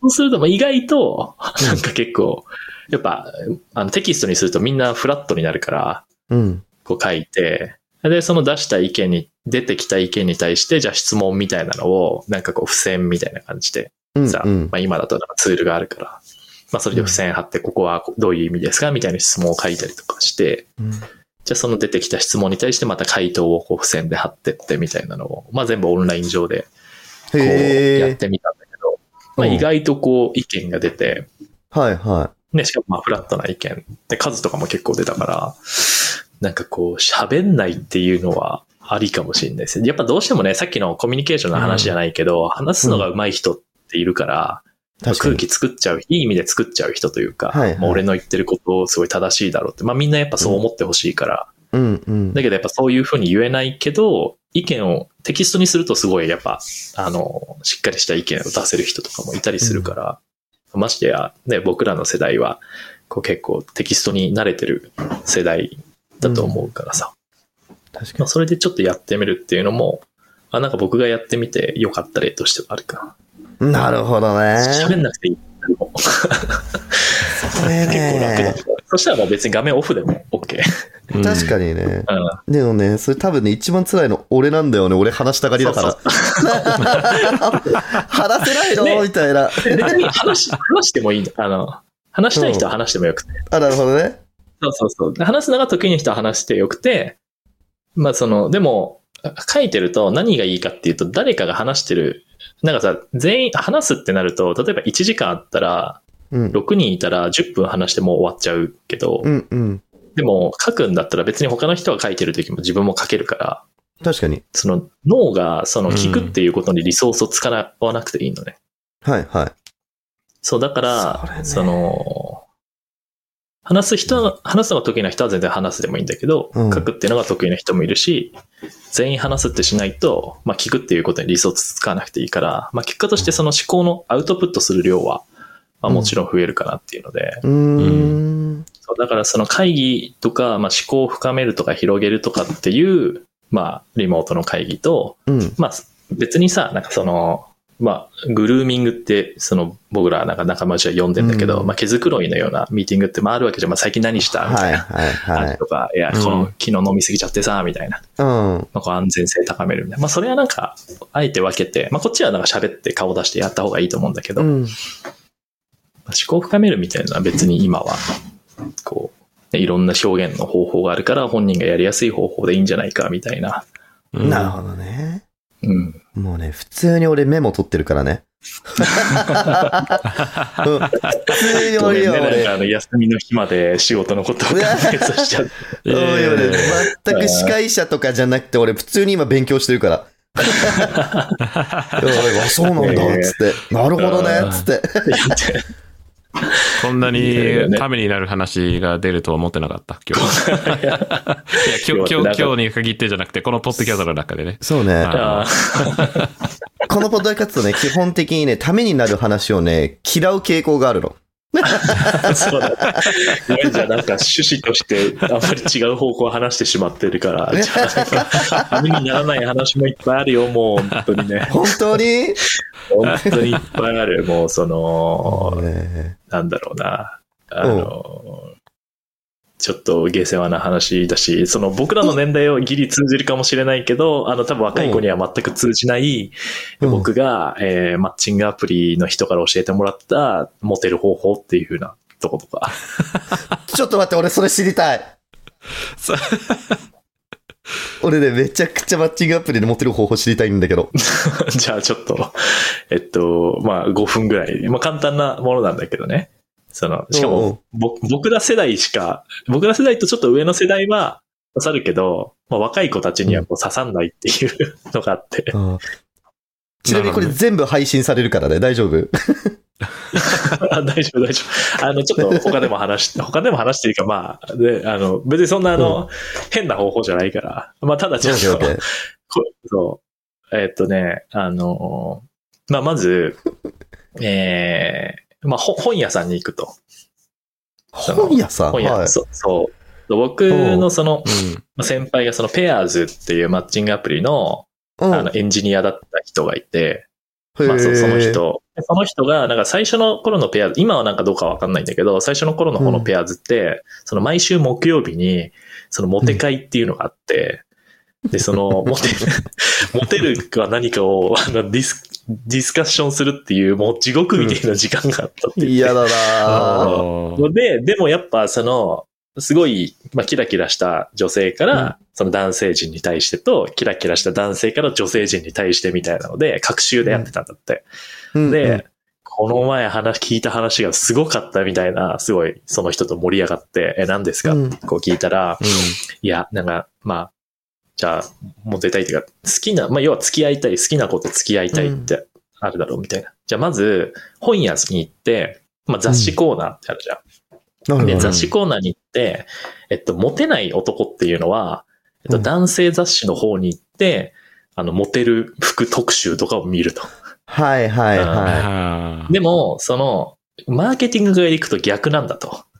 い。うんそ、の、女性雑誌の方に男性だったら行って、で、まあ、いろいろあるじゃん。まあ、今あるのかわかんないけど、ビビとかキャンキャンとかアネキャンとかはいはい美的とか。うんで、その中かはら、まず自分が、この表紙とか、あとちょっと立ち読みして、どういう、好きな系統のまず雑誌を手に取れと。うんほうほうほう。なるほどと。まあじゃあ、うんそれ、まあ美的っていう、まあ20代後、30代前半ぐらいの女性をもうターゲットにした本を手に取りますと。で、必ずその本の中には、1週間着回しコーデ特集っていう特集が絶対あると。なるほどね。でそれを読め。うんまずそこにたどり着け。はいはい。で、そこに必ず金曜日の夜と土日は、そのデートに行く服が載ってるって。ああ、確かにね。なるうんほどね。で、はいはいその男性の服を着れ、あとそのお店を全部チェックしとくっていう。ほうと。うんでもその、何も考えずその男性の服を着ろ。その男性が着てる服を着ろっていう。うんうん。で、そうすると何が、何が起きるかっていうと、じゃあそのマッチングアプリとかで、うんその自分がその美的のような女の子が好きだから、まあ美的を手に取ってるわけじゃん。じゃあそういうことを、あの、まあやりとりして、じゃあ会いますって。で、ご飯食べに行きましょう。じゃあ、お店の候補僕が出しますねっていう時に、その店の候補をまず 出すなるほどね。美的に、はいはい。そうすると、美的を読んでる女の子っていうのは、美的に出てくる人みたいになりたいから美的を読んでるわけじゃん。うんうん。確かに。うん。ということは、深層心理とかの中に、あ、この店行きたいと思ってたっていうのが向こうから来るわけよ。まあ男なるほどね。うんあ、なんか、ちょっといいセンスのとこ出すやん、はいこいつみたいな感じで。私と価値観合ってるかもみたいな。合ってるじゃんみたいな。うんなりたい私像の彼の感じじゃんみたいな。なるほどね。で、そう、当日、じゃあ待ち合わせは、その、似たような服で行く。そうすると、もう向こうのイメージぴったりなやつがうん来ると。雑誌で見たやつだみたいな。人権ゼミでやったとこだみたいな。感じの。で、もう第一印象は完璧だから、あとはもうそこからは、その、その人がなりたいライフスタイル、まあ、げその、平日はなんかこういうとこ行ってみたいなのも全部その雑誌の中に書いてあるから、確かに。それをもう学習して、うん。あ、なんかなんとかっていうブランド似合いそうですねとか言えとか、はいはいなんとかは好きそうですねとかって言えとか、なんとかとか合いそうですねとか言え、言いまくれって言ってい。、なるほどね。なるほどみたいな。うんなんか、ちょっとすげえなと思って、うんそう、まあ、実際にやってみたんだけど、やったんだね。まあそうだよ。だって、さっきのさ、雑誌のさ、名前言うところさ、すごいよどみずくさ、いろんな雑誌出てきたじゃん。俺もびっくりしちゃった。本当にやったんだなって。めっちゃうろうろしてて、不審者。うろうろしちゃって。そう。うんで、実際まあやって。でもうまくいったのかどうかわかんなかったけど、でもなんかその、お酒飲んでる時に、やっぱこう、テンション上がっちゃって、その、うんうその、受け、受けを狙いに行っちゃって、いや、実はさ、みたいな感じで、その、いや、こういう、この前先輩からこういうこと聞いてみたいな、それ全部話しちゃって、いや、この店もさ、みたいな感じとか、あそう、そしたらもうそこから連絡来なくなったから。あいや、そうだろうね。それはそいやこう言っちゃダメだな、みたいな。これは。やべえやつだと思われたと思うよ、絶対。そうまあだから、まあでもやっぱデートまでは行けて、まあその好評だったから、うん。好それはまあ評だったよ。う。そこまでは多分好評だったんじゃないかな。まあね、会えない人とかもいるわけだから。確かに、確かに。あこれから一応、や、やってみるかやってみないかもうお任せしますっていう感じの。俺ね、まず間違いなくやると思う。今、このポッドキャストの収録終わった瞬間、コンビニ行く。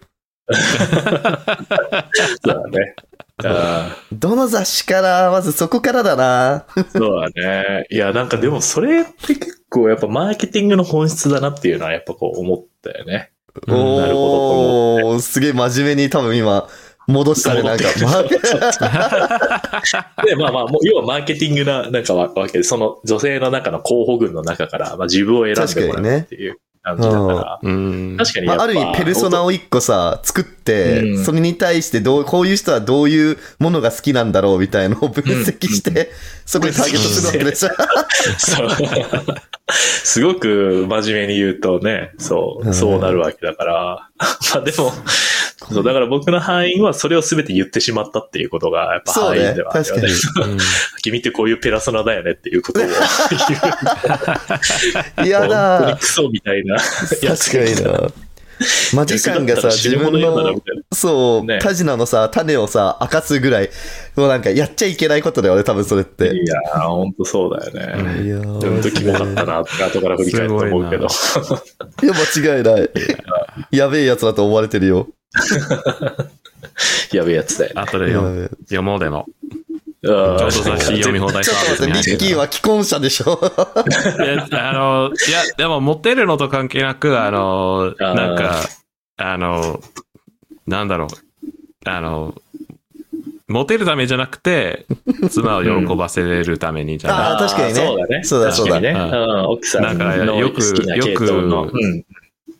なんかたまに、あの、なんかしばらく洋服の買い物をしてない時には、なんか、あそ最近その、そのシャツ好きだね、とか。ーうーん。文句の言い方がなんか京都の人みたいだね。そうだね。ちょっと、ちょっと暗喩が過ぎるというか。すごいなうんうん。で日もなんか、そ本人的すぎるの、ね。その、そうそう。なんかその、買い物行ってる時によく、その、まさにその女性向け雑誌の写真が見て、ああ、なんか、イン、インが流行っ、なんか今流行ってるのか、あの、イン、インじゃ、イン、インじゃないシャツの着方が流行ってるのかを、なんかその、うん。スマホでその雑誌の写真を見て、決めてるわけ、決めてるわけだから、自分で読んで、その、そのコーデをしてみようかなとちょっと思った。あリッキー逆に普段シャツインしてんの？してない。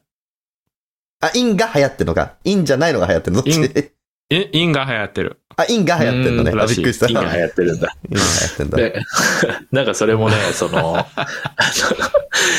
これはあの、その女性の、まあ、前前職の人とか何人かに聞いて、まあな全員が、まあ、10人ぐらいが同意してたから、まあ、もしその奥さんにその服をプレゼントするときなんだけど、その、女性って、あの、まあ女性って別に男性もあるけど、なんかどっちがいいっていうのあるじじゃない？あるねまあ地獄の質問ねみたいな。地獄の質問みそたいな。う。質問でを。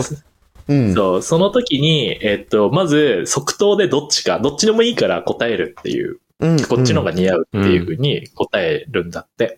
あ、うんじゃあ分かったって言って、で、それを、まあ、自分、その奥さん、まあ、か買いに行くと。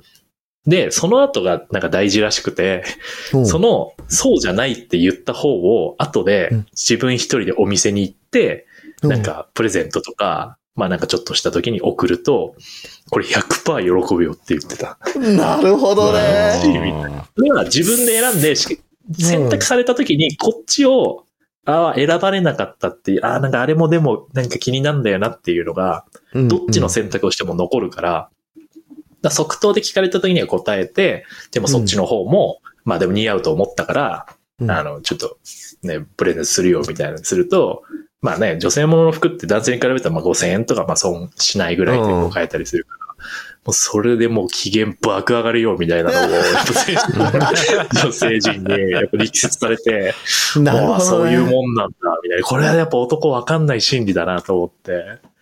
僕はね、もう選びにあんましないからさ、もうこれ買いに行くとかっていう思考だからさ。確かにね。うんでも、勉強になるわ。うん。それは絶対やりなってなんかこう言われて、はいってお姉様方にこう教えてもらったのはあってジョセフ・ジョースターが数字 Q のためにやってそう。あー、ジョセフ、ジョセフそういうことやるかないや、ないだろうな。え、ジョセフ結構あれじゃない？あの、まあ人の前ではあんな感じだけ一ど、あー、そうだね。なんかその家で、家で二人きりの時、なんかし、なんか紳士になりそうではあるじゃない？それ俺だったら、光一くんの方がやりそうだなって感じがする。あー、うん。そうだね。なんか真面目になんか確確か。に。あ雑誌コーナーにいそうだもん。確かにな、光一くん。奥いやでも数字 Q がいつもさ、あ奥安やりそうだ決まらないじゃん。数字 Q はね。うんまあ、ねジョセフはね、ただちょっと、あの、浮気しちゃうから、ちょっとあの、そうね。隠し、隠しを作っちゃうからね、ちょっと。確かにな。よくねえな。あれだから、あれだから。うん。でも、年取った頃の女性は結構紳士だったじゃん。紳士っていうかダンディーじゃん。うん裏で何やってるかわかんないけど。ね。まあね。第三部。まあ確かにね。うん。うんダンディーだった。いやー、面白いな。勉強になるな、純粋に。でもやだな、これさ、俺やるじゃん。で、なんかこのポッドキャスト聞いてる人がいたらさ、なんか、やってんな、みたいな。やってんなつって、しかもテンプレート通りにやってんなつって。どうする？あの、レオの将来の彼女が、あの、このエピソード27聞いたら。いや、だから俺もう顔出しできないよ、これもう。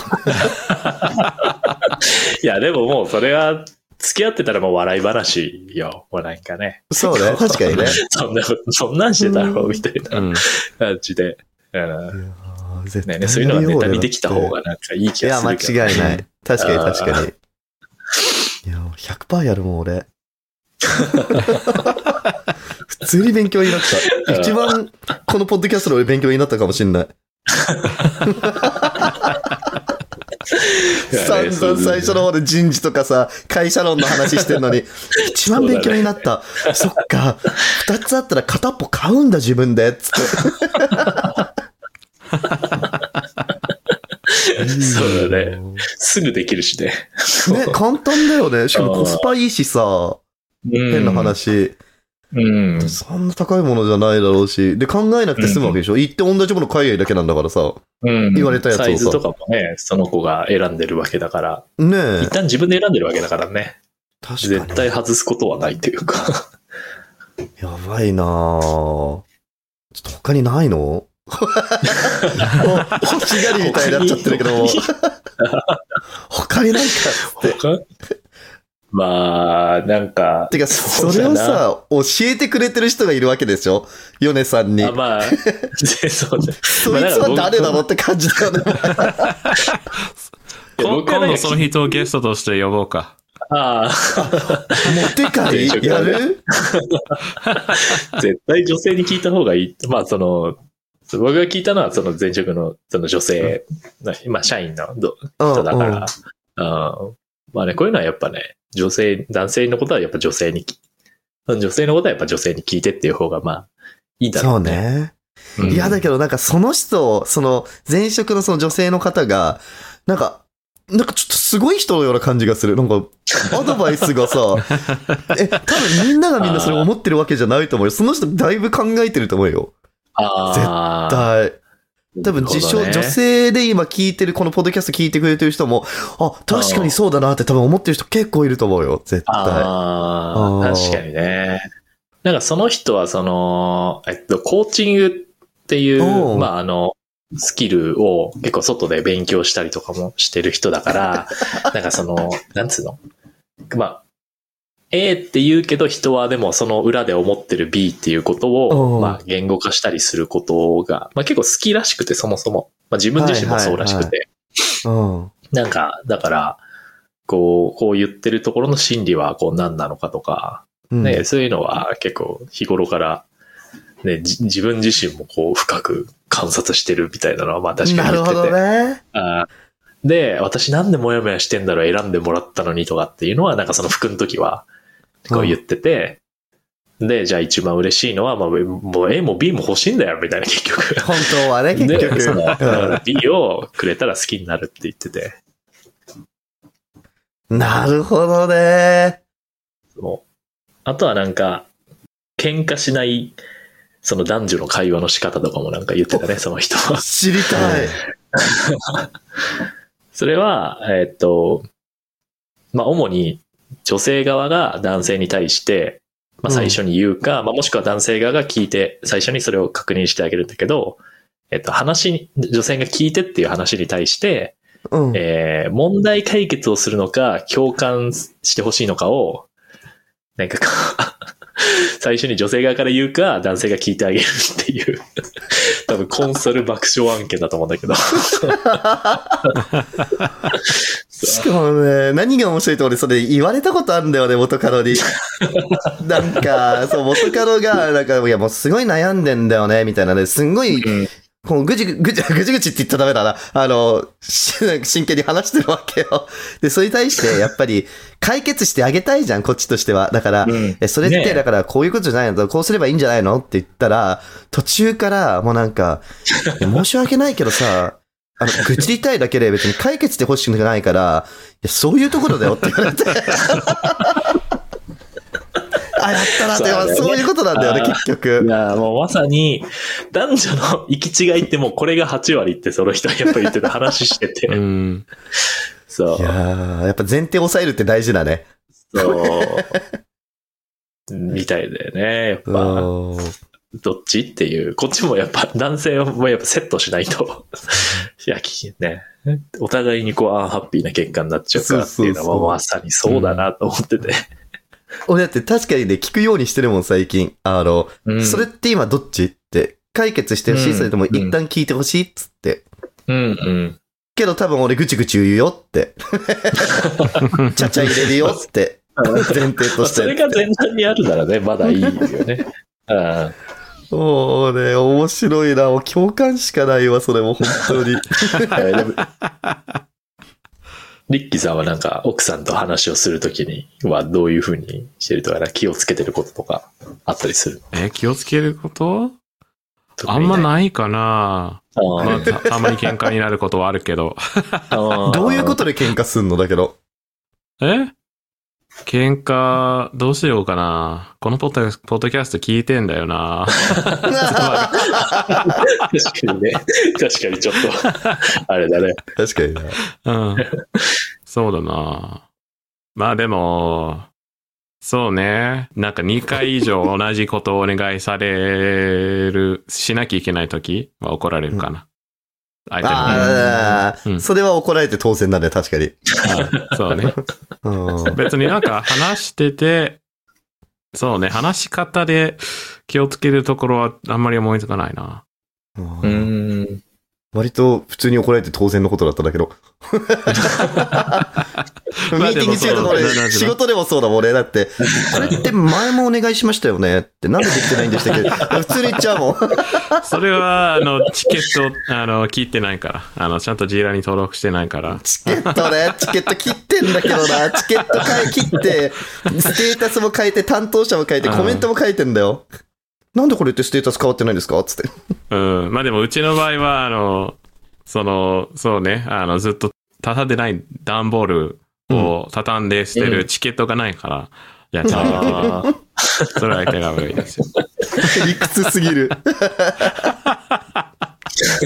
いや、面白いな微笑ましい同じことね。ね、微笑ましい、かわいい。同じこと2回つって、けなきゃいけないって、質問を質問で返すとかね。怒られるやつだね。リキ多分そこまで読んでないんだもんね。今のジョジョネタわかんないでしょ。でも、うん、わかんなかった。うわーまだ、まだ3部の後半だから。うん。3部の後半ずっといない ?3 部の後半じゃないあなた。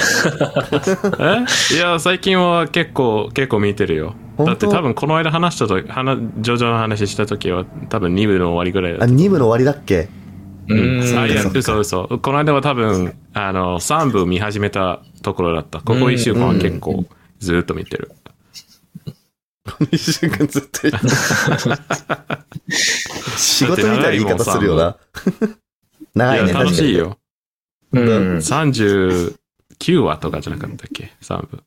あアニメが。あ、はいはいはい。うん。うん。ヨネさん、アニメの方は見たの？え、まあでも漫画を前回持ってるって言ったよね。ジョジョ。アニメも、この前6部のやつをネットフリックスで見終わって、ああ、はいはいはい。ストーンフリーだ。新風が、うん。そうだよね。まだ見てないんだよな。そう。宇宙ステーションに行くところで、お一応終わるんだけど、うんうんうん。そう。ジョジョはね、人間参加ですからね。人間参加ですからね。うん人間参加ですからね。いやー、マジでいいよなえ、うんヨネさん、漫画はめちゃくちゃ読むの？漫画はね、そうね、多分年間中古車ぐらい多分買ってると思う。や中古べえ数十万、100万はいかないかなぐらいうん。課金しちゃってるね。まあ他にはでも全然なんかそういう趣味がないから。ああ、なるほどね。う。うんん。え、電子書籍？全部。電子も、は、あの、残したいなって思ったやつは紙とかでもう買あそうって、だからダブルであるやつも やば。どうしようと思って。まあ、置き場所なくなっっちゃうじゃん、もはや。いや、でもこの先生にもう布教すると思え、もう課金すると思えばっていう。確かにね。全然。電子版は自分用で、あの、紙版はちょっと不況用で人に貸すよみたいな教養。でとか、そうそうそう。うんまあやっぱ、あー見開きでやっぱこう表現するあーやっぱ違うなとか、確かにねはいそういうのはやはいっぱ紙ならではの、ね、こうスクロールしないとみたいなのがあるから、うん。そう。うん。確かにな。え、なんかおすすめある？今漫画で。そうだなこれってどう？最近買ったやつでもいいし。ああ、最近買ったやつだと、そうだなまあもうアニメ化も決まってるんだけど、まあやっぱ王道で面白いなって思うのは、まあ怪獣8号っていう漫画。なあ、面白い王道でね。面白くて、まあもうザ・ジャンプというか、間違いない。系のやつうんかなあとは、ジャンプラで配信されてるやつだね。そうそうそう、ジャンプラで配信。まあジャンプラは最近、やっぱ、面白いよねジ。ャンプラはっていうのは。うん。そのダンダダンとか。ああ、ダンダダンとかね。いいよね。そう推しの子は多分めちゃくちゃ流行ると思う、アニメめちゃくちゃ化したら。流行るね。いや、間違めちゃくいない。ちゃ流行る、あれは。あれはもう女性も含めて、うん。めちゃくちゃ流行ると思う。うん。怪獣8号もだけど、女性人気出そう。なんか、イケメン多いし。あーいろんなタイプの男の子いる。るじゃん。ああ、だから、ワールドトリガーに近いキャラの設定の、うんものはあるから。主人公おじさんだし。うん。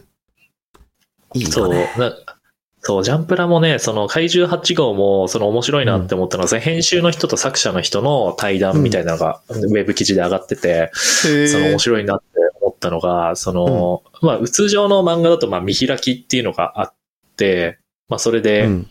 まあ、その、インパクトあるシーンとかをこう残すんだけど、やっぱ、その、ジャンプラって基本的にはウェブだから、その紙媒体じゃなくて、基本的にウェブ媒体で全部やるっていう風な、あの、ポリシーでスタートしてるから、はいはいその、えっと、主人公が怪獣を殴るっていうシーンがあるんだけど、うんうん。その、その前のページには、えっと、女の子が怪獣に襲われそうみたいなシーンから来て、で、これが見開きだったら、普通に主人公が殴って、まあ、怪獣がこう、殴られてるみたいな感じのシーンで、まあ、それ1枚で表現できるんだけど、それを、まあ、うん2ページに要は分けなきゃいけない。うん、っていうか、2ページという制約があるときに、まあ、どういうふうに表現するかっていうので、その怪獣が、こえっと、ここからいきなり、えっと、その主人公が出てくるっていう風なシーンになると、まあ、何が起こったのかっていうふうにわからないから、うんうん。その、ページの、えっと、次の、怪獣に女の子が襲われそうになった次のページは怪獣が吹っ飛ばされてるっていう顔のアップの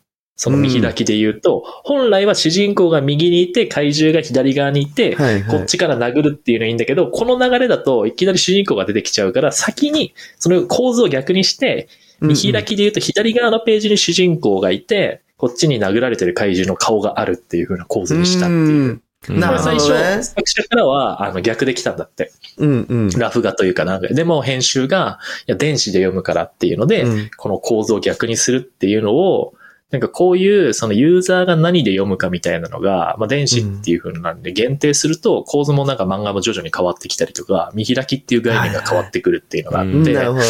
なんかこの考え方自体はすごい面白いなと思ってて、ほう。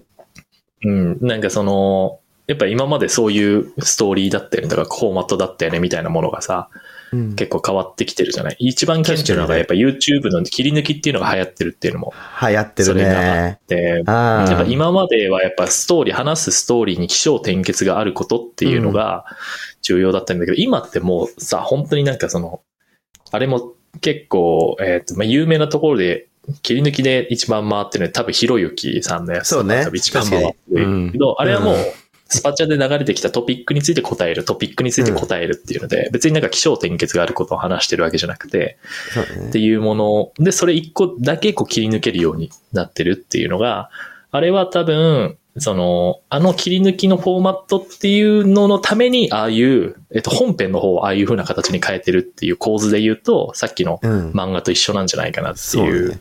なクリエイター側が、あれでしょ？そのクリエイ、あ、その切り抜きしやすくなる、しやすくするために、ために、もう、本うん。編というか、自分の方みたいなのをこう変えてるっていうのは、なんか起こるんじゃないかなとも思いつつ、じゃあそれが本当に進んでっていいのかっていうのも、まあじゃあ本当にクリエイター側から、クリエーションっていう領域からするといいのかっていうのもやっぱあるし、確かにね。その辺はね、なんかこう、どう、どうなっていくのか、漫画っていうのもどうなっていくのがいいのかなみたいなのはうん。結構思うけど、まあ漫画自体面白いのは変わんねえからなとか思う。いやそうだよ気楽な人間みたいなうん。うんだからなんかその、面白さ、その面白いと感じるものとか、その楽しめるものっていうのが多分ちょっとずつに消費者側も価値観が変わってきてるんじゃないかなって感じがする。うん。なんかそうすると、なんかそれこそその切り抜きも、結局みんな時間がないし、この TikTok が流行る理由と一緒で、もう30秒の中で、いかに自分を楽しませようかってなると、じゃあ、めちゃくちゃ長い5分、6分の YouTube の動画見るより、切り抜き30秒、うん。パッて面白いもの見た方が、消費者としては、あ楽なんだなっていうか、面白く感じるんだなって、うん。っうん。ていうのはやっぱり人がどんどんみんなせっかちになってってんのかなって感じがするけどね。そうだよね。待ってらんないみたいな、面白さも待ってらんないみたいな、すぐ楽しくなりたいみたいな。うん。ねえ。そんな中で1時間から1時間半のポッドキャストを出してる私たちがいると。確かにな。そうね。なんか、目、位置づけがまあ、なんかちょっと違う感じもしてる気がするけどね。うんポッドキャストとかって、結構、まあ他のもそうだけど、僕は結構、あの、こういう風に AirPods で、片耳 AirPods しながら掃除したりとか、はいはなんか洗い物したりとか料理したりとかするっていうので、まあその時ってやっぱ耳は開いてるから、い。うんまあそれでながら聞きっていう風なこうんとをしてるし、まあ昔はやっぱラジオってそのなんか勉強しながらの時のうん。流しておいてみたいな風なものだっ環たと思境みたいなうから、環境で、感覚だよね、多分。うん。うん。それにまあ近いっていうのがあるからね、うん。どっちのこう方向性を 目指すのかっていうと、まあなんかポッドキャストの方が、まあなんかね、ずっと残っていく感じはするんだよね。YouTube、TikTok みたいなのは、まあ要は加速度がどんどんこう指数関数的に上がっちゃってて、うんうん。うんうん要はコンテンツの移り変わりと、そのユーザーの思考の移り変わりがもうあまりにも早すぎるから、確かに。それを追っかけていくっていう風になるのは結構エネルギーが必要だと思ってて、う。うんんでも確かに爆発的にマーケットはそんな増えるわけではないけど、でも存在はしてるのがこういうながら聞きとかのマーケットだと思うから、ううんん。結局、ラジオがやっぱりいなくならないのってそういうことなんだろうなって感じがするよね、やっぱり。ううんうんそうなんだよねうん。で、まあやっぱ自動運転とかもできると、まあうん車の中とかもそういう風にいよいよ聞きながらみたいなのもね、ずっと聞きながらみたいな、そっちに集中してもできるわけだから。うん。アメリカだとなんかそれ一般的だよね、割と。その、アメリカで言われるとさ、郊外に住む人多くて、オフィスまでに通勤1時間とか車乗って、で、ずっとそのうん、車のステレオでポッドキャストを流してるみたいな。だから、アメリカではだからそのポッドキャストがめちゃくちゃ流行ってるっていう。日本もだから多分ちょっとずつそういう感覚にはなってくるのかな。それこそさ、リモートで家にいる時間が長くなるとかってなった時に、うん。まあ、座って YouTube 画像を見ながらっていうよりは家事やりながら今、米川さんが言ったみたいに、うんうんそう、家事やりながらちょっと聞いてたいな、みたいな。うんうん、そういうふうにポッドキャストがどんどん流行ってくるのかなっていうふうには思ってる。おまあ、ねなってほしいなって、うん。うん。そうだね、確かに。うんならないと永遠と俺は仕事を辞められないから。そうでね。そう、ぜひ高評価とフォローお願いします。うん。高評価のフォローを。そうそうそうそうだね。ぜひスポンサーもっつって。うん。そうだね。確かに。って言いながらね、我々もうすでにね、2時間収録してますよ。あそうそう。ぼちぼちじゃないですか？うん、ぼちぼちですかね。そうですね。うんいや、もう本日はありがとうございました。こんな長丁場。貴重な貴重な話を。もうええこれで僕も貴重なね、話だったが。ちょっとモテられるように頑張りますわ。で、もし第2回出ていただけるんだったら、あの、報告します。実際実施して、実施してこういう結果をそあう、残せたのか残せませんでしたのかっていう。めちゃくちゃ面白いですね、それは。ぜひ聞きたいな、なんか。いや、どっちに転んでも面白いですからね。いや、そうそうそう。うんいや、多分、どっち、多分失敗した方がみんな喜んでくれる気がするな。私、酒のあてとしてはもう最高の、最高ですよね。どの恋愛の失敗話ほど酒のあてとしてうまいもんはないですからね。いや、間違いない。人の不幸は蜜の味っていうぐらいですからね。いやー、本当ですよね。本当にそれはある。ていうので締めるって一番最悪のね。どんな締め方だ。いや、本当だよ、もう。うんいや、ありがとうございました、本日は。ありがとうございました。はいこちらこそ。ありがとうございました。本日のゲストは、米川さんでした。はいありがとうございますありがとうございましありがとうございまた。した。はえっ、と、ではリスナーの方はぜひ、えっ、と、高評価とフォロー、えー、あともう一回、もう一回言うけど、お願いします。よろしくお願いしあと、まあ、ます。もしよろしければ、友達にでも、あの、こんな面白いポッドキャストがありますよって、あの、よかったら言ってください。よろしくお願いしそれます。では、また来週。また来週。バイバイ。